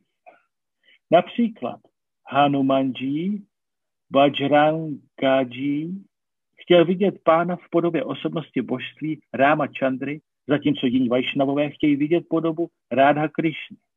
A další odaní zase chtějí vidět pána v podobě Lakšmi Narayana. Majevačtí filozofové si myslí, že pán sice přijímá všechny tyto podoby podle toho, jak ho chce odaný vidět, ale že ve skutečnosti je neosobní. Z Brahma Samhity ovšem můžeme pochopit, že tomu tak není, neboť pán má mnoho podob. Je tam řečeno Advaitam a Čutam. Pán se před odanými neobjevuje jako výplot jeho představivosti. Brahma Samhita dále vysvětluje, že pán má nespočetně mnoho podob. Ramády, Mortišu, Kálam, Niyamane, Stithan. Existuje v milionech a milionech podob. Živých bytostí je 8 milionů 400 tisíc druhů, ale inkarnací nejvyššího pána je nespočetně mnoho. V Bhagavatamu je řečeno, že stejně jako není možné spočítat vlny na moři, neboť neustále se objevují a mizí, jsou nespočetné také inkarnace a podoby pána. Každý odaný má vztah k určité podobě a tuto podobu uctívá. Právě jsme popsali zjevení prvního kance v tomto vesmíru. Existuje nespočetně mnoho vesmírů a pánova podoba kance nyní někde pobývá. Všechny podoby pána jsou věčné. Odaný uctívá některou z nich podle své touhy a odaně této podobě slouží. Hanumán, velký odaný rámy, říká v jednom verši Rámajány. Vím, že mezi podobami nejvyšší osobnosti božství, jako je Sita Ráma a Lakšmí Nárajana, není žádný rozdíl, ale moji lásku si přesto získala podoba Rámy a Sity. Chci proto vidět pána v podobě Rámy a Sity. Gaudia Vajšnava stejně tak miluje podoby Rádhy a Krišny, jakož i Krišny a Rukmíny ve Dvárace. Slova Bhaktánam a Nurpatama Daršánam znamenají, že, pán, že pána vždy těší prokazovat odanému přízeň v určité podobě, ve kterého chce odaný uctívat a sloužit mu. V tomto verši je řečeno, že Brahma obrátil, že se Brahma obrátil na Hariho, nejvyšší osobnost božství. Touto podobou pána je kšíroda Kašaj Višnu. Kdykoliv vzniknou nějaké potíže a Brahma musí žádat pána o pomoc, může se obrátit na kšíroda Kašaj Višnu. Milost pána je taková, že když za ním Brahma přijde kvůli nějakým problémům ve vesmíru, Pán je pokaždé pomáhá mnoha různ... Pán mu pokaždé pomáhá mnoha různými způsoby. Sloka 29, 26. Páhy mám, parámam, tmám šte, prešanenan šrajam, šrajam prajaha, ta ima jabhitum papa, Upa Kramanti Mam Prabho. Pán Brahma přišel za pánem a oslovil jej. Můj pane, prosím o ochraně před těmito hříšnými démony, které jsem stvořil na tvůj pokyn. Jsou posedlí touhou po sexu a chtějí mě napadnout. Zde vidíme, že homosexuální sklony mužů vznikly v souvislosti s tím, jak Brahma stvořil démony. To znamená, že homosexuální touha jednoho muže po druhém je démonská a není hodna zdravého člověka, který žije normálním životem. Sloka 27. Tvam ekaha kila lokánam, klištánam kléša náša nahá. Tvam ekaha tešám, ana sana padam tavá. Můj pane, ty jediný dokážeš ukončit neštěstí trpících a způsobit utrpení těm, kteří se nikdy neuchylují k tvým nohám. Slova kléša das tešám ana sana padam tava vyjadřují dva pánovi zájmy. Prvním je chránit ty, kteří přijali útočiště u jeho lotosových nohou a druhý je působit potíže démonským bytostem, které se k němu chovají nepřátelsky. Mája má za úkol znepříjemňovat život neodaným. Brahma zde říká, jsi ochráncem odevzdaných duší a proto se odevzdávám tvým lotosovým nohám. Prosím, ochraně před těmito démony. Sloka 28. Co Vadharisya Karpanyam Viviktadhyatma Darshanaha Vimunchatma Tanum Ghoram Iti Ukto Vimumochaha. Pán, který dokáže jasně číst mysli druhých, postřehl Brahmovu úzkost a řekl mu, zbav se toho nečistého těla. Na tento pánův pokyn Brahma odhodil své tělo. Pána zde popisuje slovo Viviktáthyatma darshanaha. Dokáže-li někdo bez jediné pochyby dokonale rozpoznat úzkost druhého, je to samotný pán. Když je nějaký člověk v úzkých a potřebuje od svého přítele pomoc, přítel často neumí posoudit míru jeho utrpení. Pro nejvyššího pána to však není nic těžkého. Sídlí jako paramátma v srdci každé živé bytosti a vidí jasně příčiny její úzkosti. V Bhagavad Gita pán říká Sarvasya čaham hridhi sanit vishthaha. Sídlím v srdci každého a ode mě pochází paměť i zapomenutí. Proto jakmile se člověk plně odezdá nejvyššímu pánu, zjistí, že když je v jeho že pán je v jeho srdci.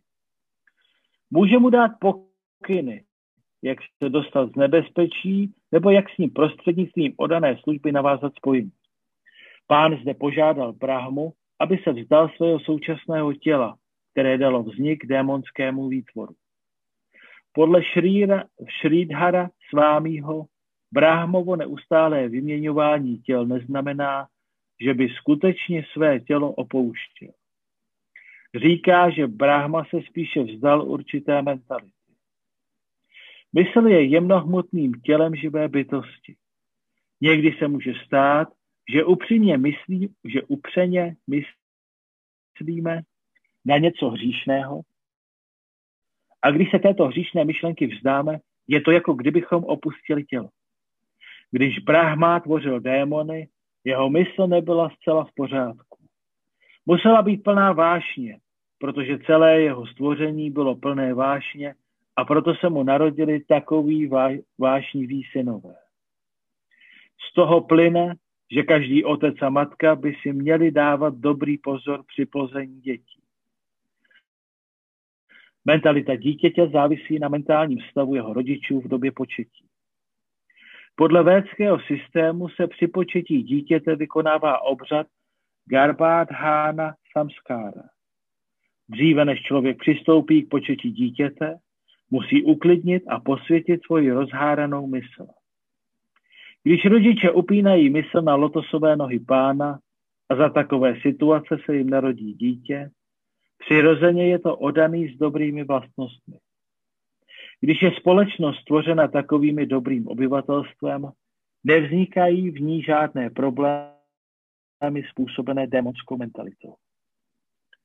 Sloka 29.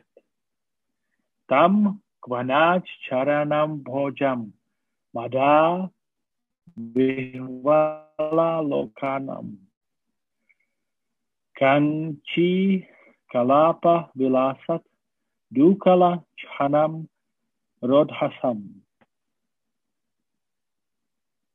Tělo opuštěné Brahmou přijalo podobu večerního soumraku, kdy se den, kdy se den stává nocí.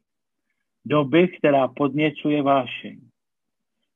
A surové, kteří jsou přirozeně vášniví, nebo jim vládne prvek rajas, tuto podobu pokládají za dívku, jejíž lotosové novy, nohy zněly cinkáním kotníčků.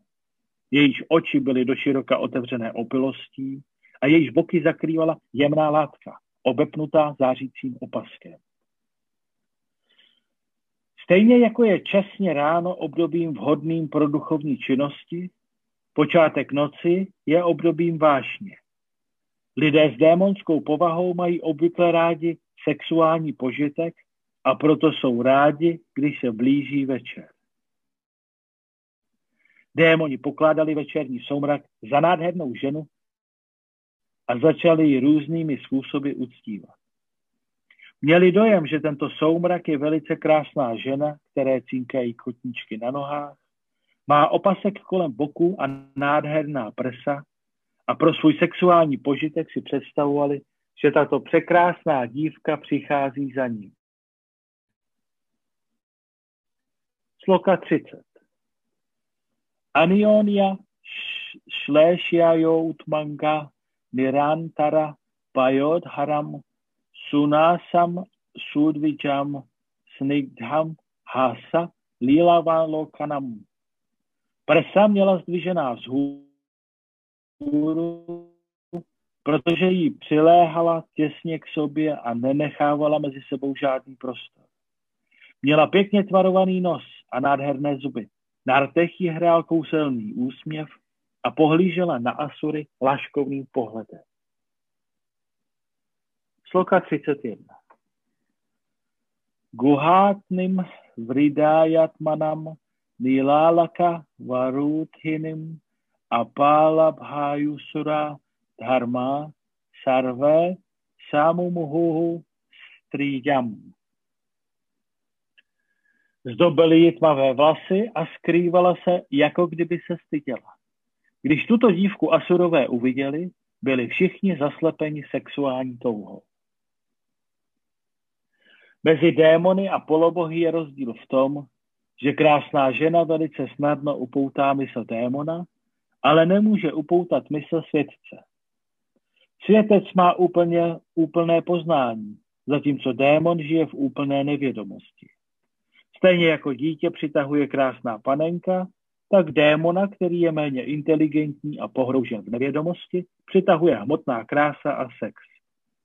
Světec ví, že přitažlivá zdvižená prsa, široké boky, krásný nos a světlá pleť s pěknými šaty a ozdobami jsou mája.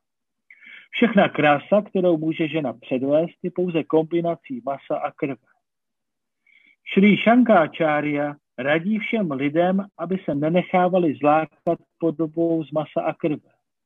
Ať jsou raději okouzleni skutečnou krásou v duchovním životě. Skutečnou krásou je, kráda, je Krišna a Rádha. Ten, koho přitahuje krása Rádhy a Krišny, nebude nikdy okouzlen falešnou krásou tohoto hmotného světa. To je rozdíl mezi démonem a světcem neboli odaným. Sloka 32. Aho rupam aho dhairam, aho asyam navam bayaha, madhye kamayamananam akame va visarpati. Démoni ji obdivovali. O, jaká krása, jaké vzácné sebeovládání, jaké rozkvétající mládí. Všichni po ní vášnivě toužíme a ona se, se mezi námi prochází, jako kdyby, ani, jako kdyby na ní vášeň vůbec nepůsobila. Slokat 33. Vitarkayanto bahudha tam sadhyam paramada kritim. Abhisam bhaivaya vishrabha vishrabhat parai prichan kumedhasaha. Asurové vytvářeli různé dohady o večerním soumraku, který měl v jejich očích podobu mladé ženy s říšnými myšlenkami ji prokazovali úctu a zamilovaně k ní promluvili. Sloka 34. Kasi kasyasi rabhoru. Jo vartaste tra bhamini. Rupa dravinam panyena durbhagan no vidapase. Vidha vipádhase. Kdo jsi, o krásná dívko? Čí jsi manželka nebo dcera a s jakým cílem si za námi přišla? Proč nás, nešťastné, týráš svou krásou, svým nedocenitelným zbožím?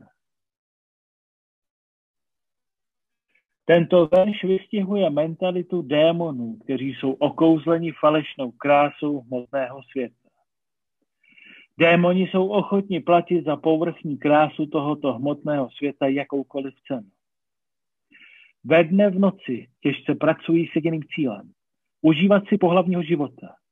Někteří se považují za karma jogíny, ale přitom ani neznají význam slova yoga. Yoga znamená spojit se s nejvyšší osobností božství, neboli jednat ve vědomí Krišny. Karma yogi je ten, kdo těžce pracuje, ale už je, ať už je jeho zaměstnání jakékoliv. A obětuje výsledky své práce službě nejvyšší osobnosti božství Krišnovi. Sloka 35. Jáva kačitvam abale dishtya sandarshanam ava. Utsuno shiksha manam kanduka kridaya manaha. Ať si kdokoliv, o nádherná dívko, jsme šťastní, že tě můžeme vidět. Při své hře smíčkem vzrušuješ mysl všech, kteří se na tebe dívají. Démoni organizují mnohá představení, aby se mohli podívat na oslnivou krásu pěkné ženy. Zde je uvedeno, že viděli dívku, která si hrála s míčem. Někdy démoni pořádají takzvaná sportovní utkání, například tenisová, s opačným pohlavím. Cílem takových sportů je vidět tělo krásné dívky a subtilně si užívat sexu na mentální úrovni. Objevují si tzv. jogíni, kteří podporují tuto démonskou mentalitu zaměřenou na sex a hmotný požitek, neboť doporučují lidem pohlavní život všeho druhu a zároveň hlásají, že když bude člověk meditovat na určité vymyšlené mantře, stane se z něho za šest měsíců Bůh. Lidé chtějí být podvedeni a Krišna proto posílá takové podvodníky, kteří si vymýšlejí a klamou. Tito tzv. jogíni jsou ve skutečnosti prvotřídní požitkáři, kteří se za jogíny pouze převlékají. Bhagavad Gita ovšem upozorňuje, že chceme-li si užívat života, nemůžeme to dělat se svými hrubom, nemůžeme to dělat se svými hrubohmotnými smysly. Zkušení lékaři také radí svým pacientům, aby si po dobu, od, po dobu nemoci odepřeli obvyklý požitek. Nemocný člověk nemůže dělat všechno. Musí svůj požitek omezit, aby se vyléčil. Stejně tak i naše hmotné podmínění je nemoc.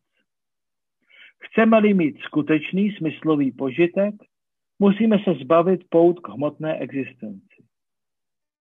V duchovním životě můžeme mít smyslový požitek bez konce. Rozdíl mezi hmotným a duchovním požitkem spočívá v tom, že hmotný požitek je omezený. I když člověk zažívá hmotný požitek ze sexu, tento požitek netrvá dlouho. Za to, když se vzdá sexuálního požitku, může začít s duchovním životem, který je nekonečný. V Bhagavatamu 5.5.1 je řečeno, že Brahma Saukya, duchovní štěstí, je ananta, neboli nekonečné. Hlupáci okouzlení krásou hmoty si myslí, že požitek, který jim nabízí hmota, je skutečný, ale skutečný požitek je přitom něco úplně jiného. Sloka 36. Naikatra te jayati shalini pada padmanam. Ghanatya muhuhu karatalena patat patangam. Madhyam vishidati britat stanabharabhitam. Shante vadrishtir amala sukshikha samuhaha. O nádherná ženo, když znovu a znovu pinkáš rukou míčem o, zeď, o zem, tvé lotosové nohy nezůstávají na jednom místě. Tvůj pas, nahmataný tíhou, namáhaný tíhou plných ňader, začíná být unaven a tvůj jasný pohled postupně ztrácí lesk. Snažně tě prosíme, spleť si své, spleť si své půvabné vlasy do copu. Démoni sledovali nádherná gesta, která doprovázela každý dívčí krok. Zde obdivují její plná ňadra, rozcuchané vlasy a pohyby, když přešlapuje z místa na místo při hře s míčem. Při každém kroku vychutnávali její ženskou krásu a jejich mysl tak vzrušila pohlavní touha. Stejně jako můry v noci nalétají do ohně a přicházejí o život, démoni se stávají obětí houpavých pohybů ňader krásné ženy. Také rozsuchané vlasy krásných žen souží srdce chtivých démonů. Sloka 37. Ity sayantamtim sandhyam asuraha pramadayatim pralobhayantim jagrihur matva mudra diha diam triam. Asurové měli zatemněný intelekt. Považovali večerní soumrak za krásnou ženu, která se jim předvádí ve své svůdné podobě a zmocnili se jí. Asuri zde popisuje slovo mudhadhiyaha, které znamená, že jsou uváceni nevědomostí stejně jako osly. Démony okouzlela falešná oslnivá krása této hmotné podoby a proto ji objali. Sloka 38. Prahasya bhava gambhiram jigritya atmanam atmana katya kantya sarasya bhagavan bandharha var sarasam ganam. Brahma, který je hoden uctívání, se smál smíchem plným hlubokého porozumění. Poté ze své rostomilosti, která se zdála být sama o sobě zdrojem požitku, vytvořil zástupy Gandarvů a Apsar. Hudebníci na vyšších planetárních systémech se nazývají Gandarvové a tanečnice se nazývají Apsary. Poté, co Brahmu napadli démoni a co vytvořil krásnou ženu v podobě soumraku, byli jeho dalším stvořením Gandarvové a Apsary. Pokud se hudba a tanec využívají ke smyslovému požitku, musíme je pokládat za démonské. Ale pokud se tatáž hudba a tanec použijí k oslavování nejvyššího pána prostřednictvím kýrtanu, jsou transcendentální a znamenají život, který dává dokonalý duchovní požitek. Sloka 39. Visa sarja tanum tam vai. Jyotsam kanti matim priyam. Ta eva chadaduhu Pritya Vishvavasu Puro Gamaha. Potom Brahma vydal za svou a přesnou dobu měsíčního světu a Vyšvásu a další Gandarvové se jí radostí ujali. Sloka 40. Šrištva bhuta pišáčamšča bhagavan atma tandir, tan, vikšya čami liad drishau. Znešený Brahma dále ze své lenosti vytvořil duchy a šotky, ale když je viděl nahé a s rozcuchanými vlasy, zavřel oči. Duchové a třetí jsou výtvorem Brahmy a nejsou vymyšlení. Ti všichni mají za úkol přivádět podmíněnou duši do různých nesnází nejvyššího pána. Sloka 41.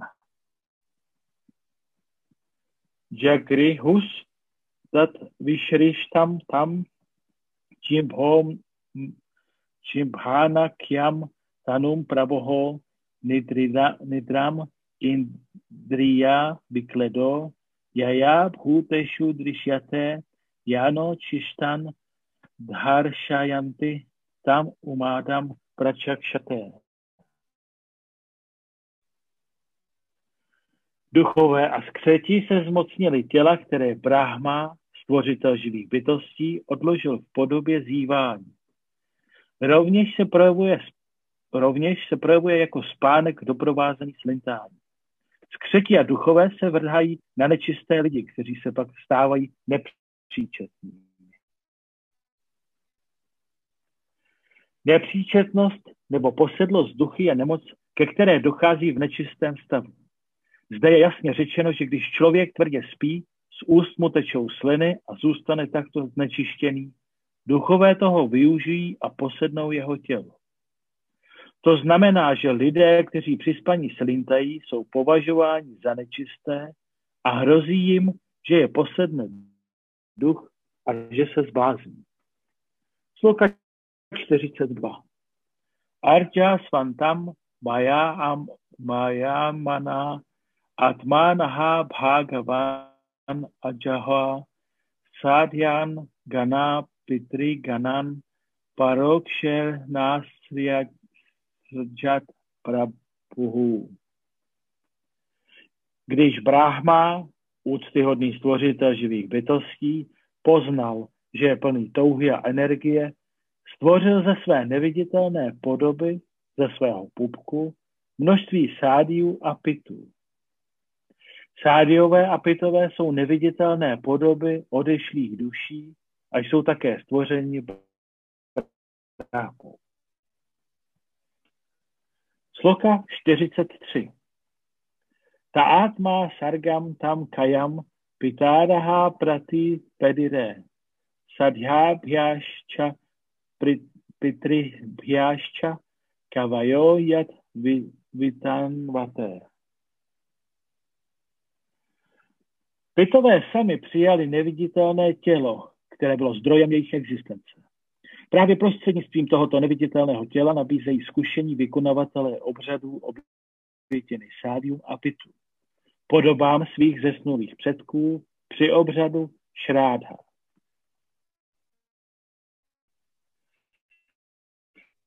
Šrádha je kteří vykonávají vyznavači véd. Každým rokem přichází 15-denní období, ve kterém stoupenci náboženských rituálů dodržují pravidlo nabízet obětěny duším zemřelých.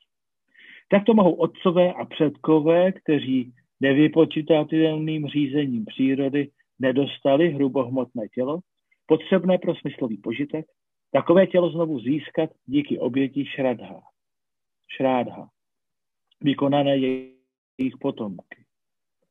Obřad šrádha, neboli obětování prasádám, je v Indii dodnes běžný, zvláště v Gaji, kde se ve, ve slavném chrámu nabízejí obětěny lotosovým nohám Višnua. Pán je potěšen oddanou službou potomků a svou milostí osvobodí zatracené duše předků, jež nemají hrubohmotná těla a obeří je znovu takovým tělem, aby mohli udělat další duchovní pokrok. Podmíněná duše však bohužel pod vlivem máji využívá obdržené tělo pro smyslový požitek a zapomíná, že takové činnosti jí mohou opět vynést neviditelné tělo, které měla předtím. Odaný pána, neboli ten, kdo žije ve vědomí Krišny, ovšem nemusí obřady typu šrádha vykonávat, protože těší nejvyššího pána neustále. Pokud se jeho otcové a předkové nacházejí v nějaké nepříznivé situaci, budou automaticky osvobozeni. Ukázkovým příkladem je Prahlada Maharáč. Prahlada Maharáč žádal pána Narsimhadeva, aby osvobodil jeho říčného otce, který mnohokrát urážel lotosové nohy pána. Pán odpověděl, že v rodině, kde se narodil takový Vajšnava, jako je Prahláda, je automaticky osvobozen nejen jeho otec, ale i otec jeho otce a také jejich otcové.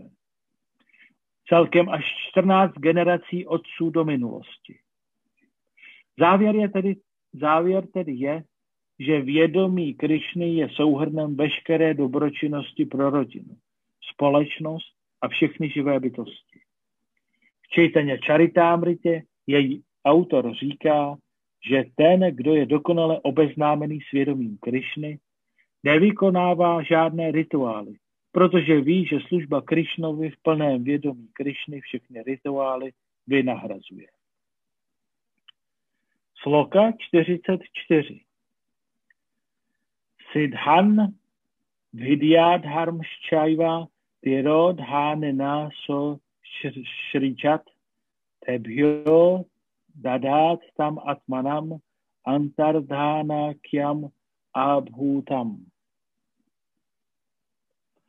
Potom pán Brahma svou schopností zůstávat skrytý před zraky ostatních stvořil Siddhy a Vidhyadhary a dal jim tuto úžasnou podobu, která se nazývá Antardhana. Antardhana je taková podoba živých bytostí, jejíž přítomnost lze vnímat, ale není možné ji vidět. Sloka 45. Sakinaran kim purushan pratyatmes nashrajat prabhuhu manian atmana atmana atmanan atma bhavasan vilokayan. Jednoho dne Brahma, stvořitel živých bytostí, zahlédl svůj odraz na vodě a s obdivem k sobě samému z něho vytvořil Kampuruši a Kinary. Kimpuruši a Kinary. Sloka 46. Tétu táč jagrihuru pam. Tyak tam yat parameshtitha mithuni bhuja gayatas tam evo shasi karmabhihi. Kinárové a Kimpurušové se zmocnili této stínové podoby, kterou po sobě Brahma zanechal. Proto také při každém rozednění opěvují se svými manželkami jeho velkolepé činy. Časná ranní doba, hodina a půl před východem slunce, se nazývá Brahma Muhurta. Během této Brahma Muhurty jsou doporučené duchovní činnosti. Duchovní činnosti vykonané časně z rána mají větší účinnost než v kterékoliv jiné části dne. Sloka 47. Dehena vai bhogavata shayano bahu chintaya. Sarge nupajčité krodhaha krodhat usa sarja hatat vapuhu. Jednou Brahma ulehl, jednou Brahma ulehl na zem a natáhl své tělo. Dělal si velké starosti s tím, že práce na stvoření nepokračovala dostatečně rychle a rozmazal opustil i toto tělo. Sloka 48. Je hi yan tam mu taha kesha Ahyastenga Jag, Jagnirye Sarpaha Prasarpataha Krura Naga Bhogoru Kanda Kandharaha. Můj milý Viduro, chlupy, které vypadly z tohoto těla a změnil, se změnily v hady.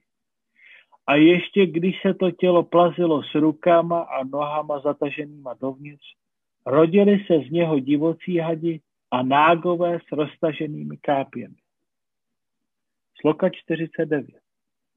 Sa atmánam maj maniamanaha krita krityam avitma bhuhu tada manun saraschante manasa loka bhavavan. Jednoho dne cítil samozrození Brahma, první živý tvor, jako by dosáhl cíle svého života. Tehdy ze své mysli vytvořil manuji, kteří svými činnostmi zvyšují blahobyt celého vesmíru. Sloka 50. Tebjah so rjat sviam puram purusham atmanavam. Tan drištva je pura šristaha para šašmasuhu prajapatim. Vyrovnaný stvořitel jim dal svoji lidskou podobu. Když Manui uviděli ti, kteří byli stvořeni dříve, polobozy, kandarvové a ostatní, začali Brahmovi, pánu vesmíru, provolávat slávu. Sloka 51. Aho etač jagat šraštiha sukritam bata te kritam kriya yasmin šákam ana adama he. Volali. O stvořiteli vesmíru, jsme skutečně rádi. To, co jsi vytvořil, je velice dobré. Protože nyní byly v této lidské podobě řádně ustanoveny obětní obřady, budeme mít všichni podíl na obětinách.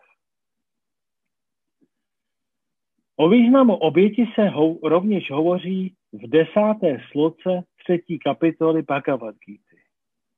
Pán tam potvrzuje, že na počátku tvoření Brahma stvořil Manui spolu s metodou obětních rituálů a požehnal jim.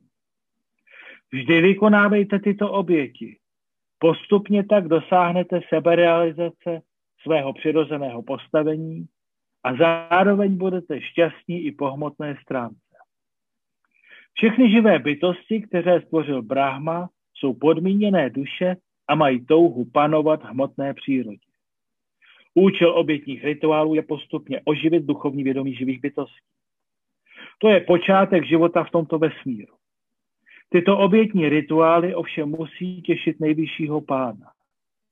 Dokud člověk neuspokojuje nejvyššího pána, neboli dokud si není vědom Krišny, nemůže být šťastný ani z hmotného požitku, ani z duchovní realizace. Sloka 52 tapasa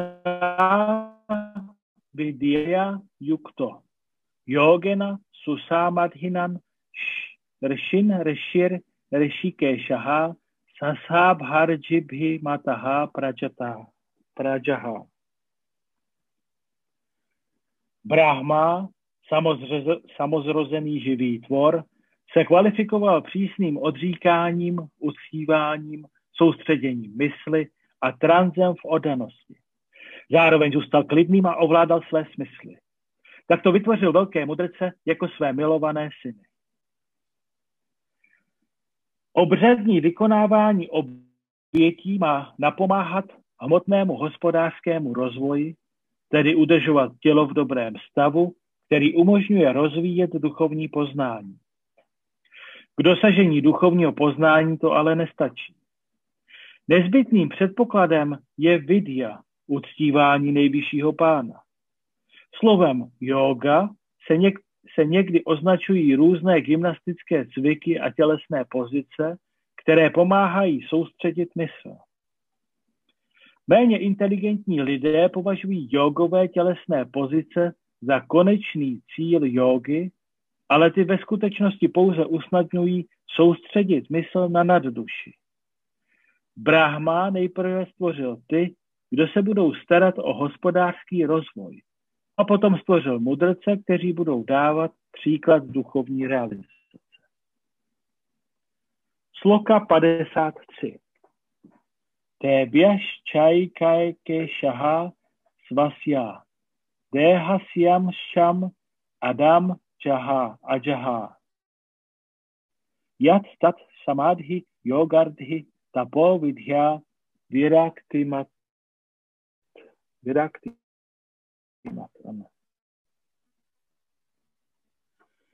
Každému z těchto synů dal nezrozený stvořitel vesmíru část svého těla, která charakterizovala hluboká meditace, soustředění mysli, nadpřirozená síla, askeze, uctívání a odříkání.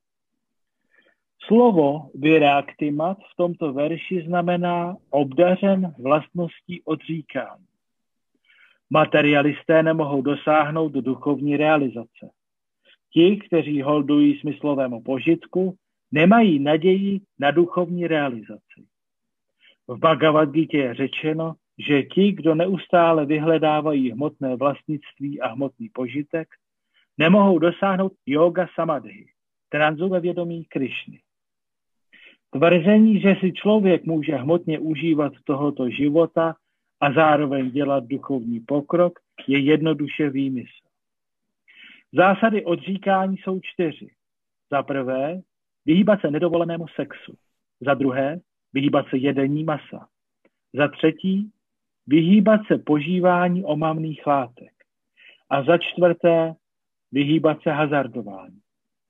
Tyto čtyři zásady se nazývají tapasia, neboli odříkání.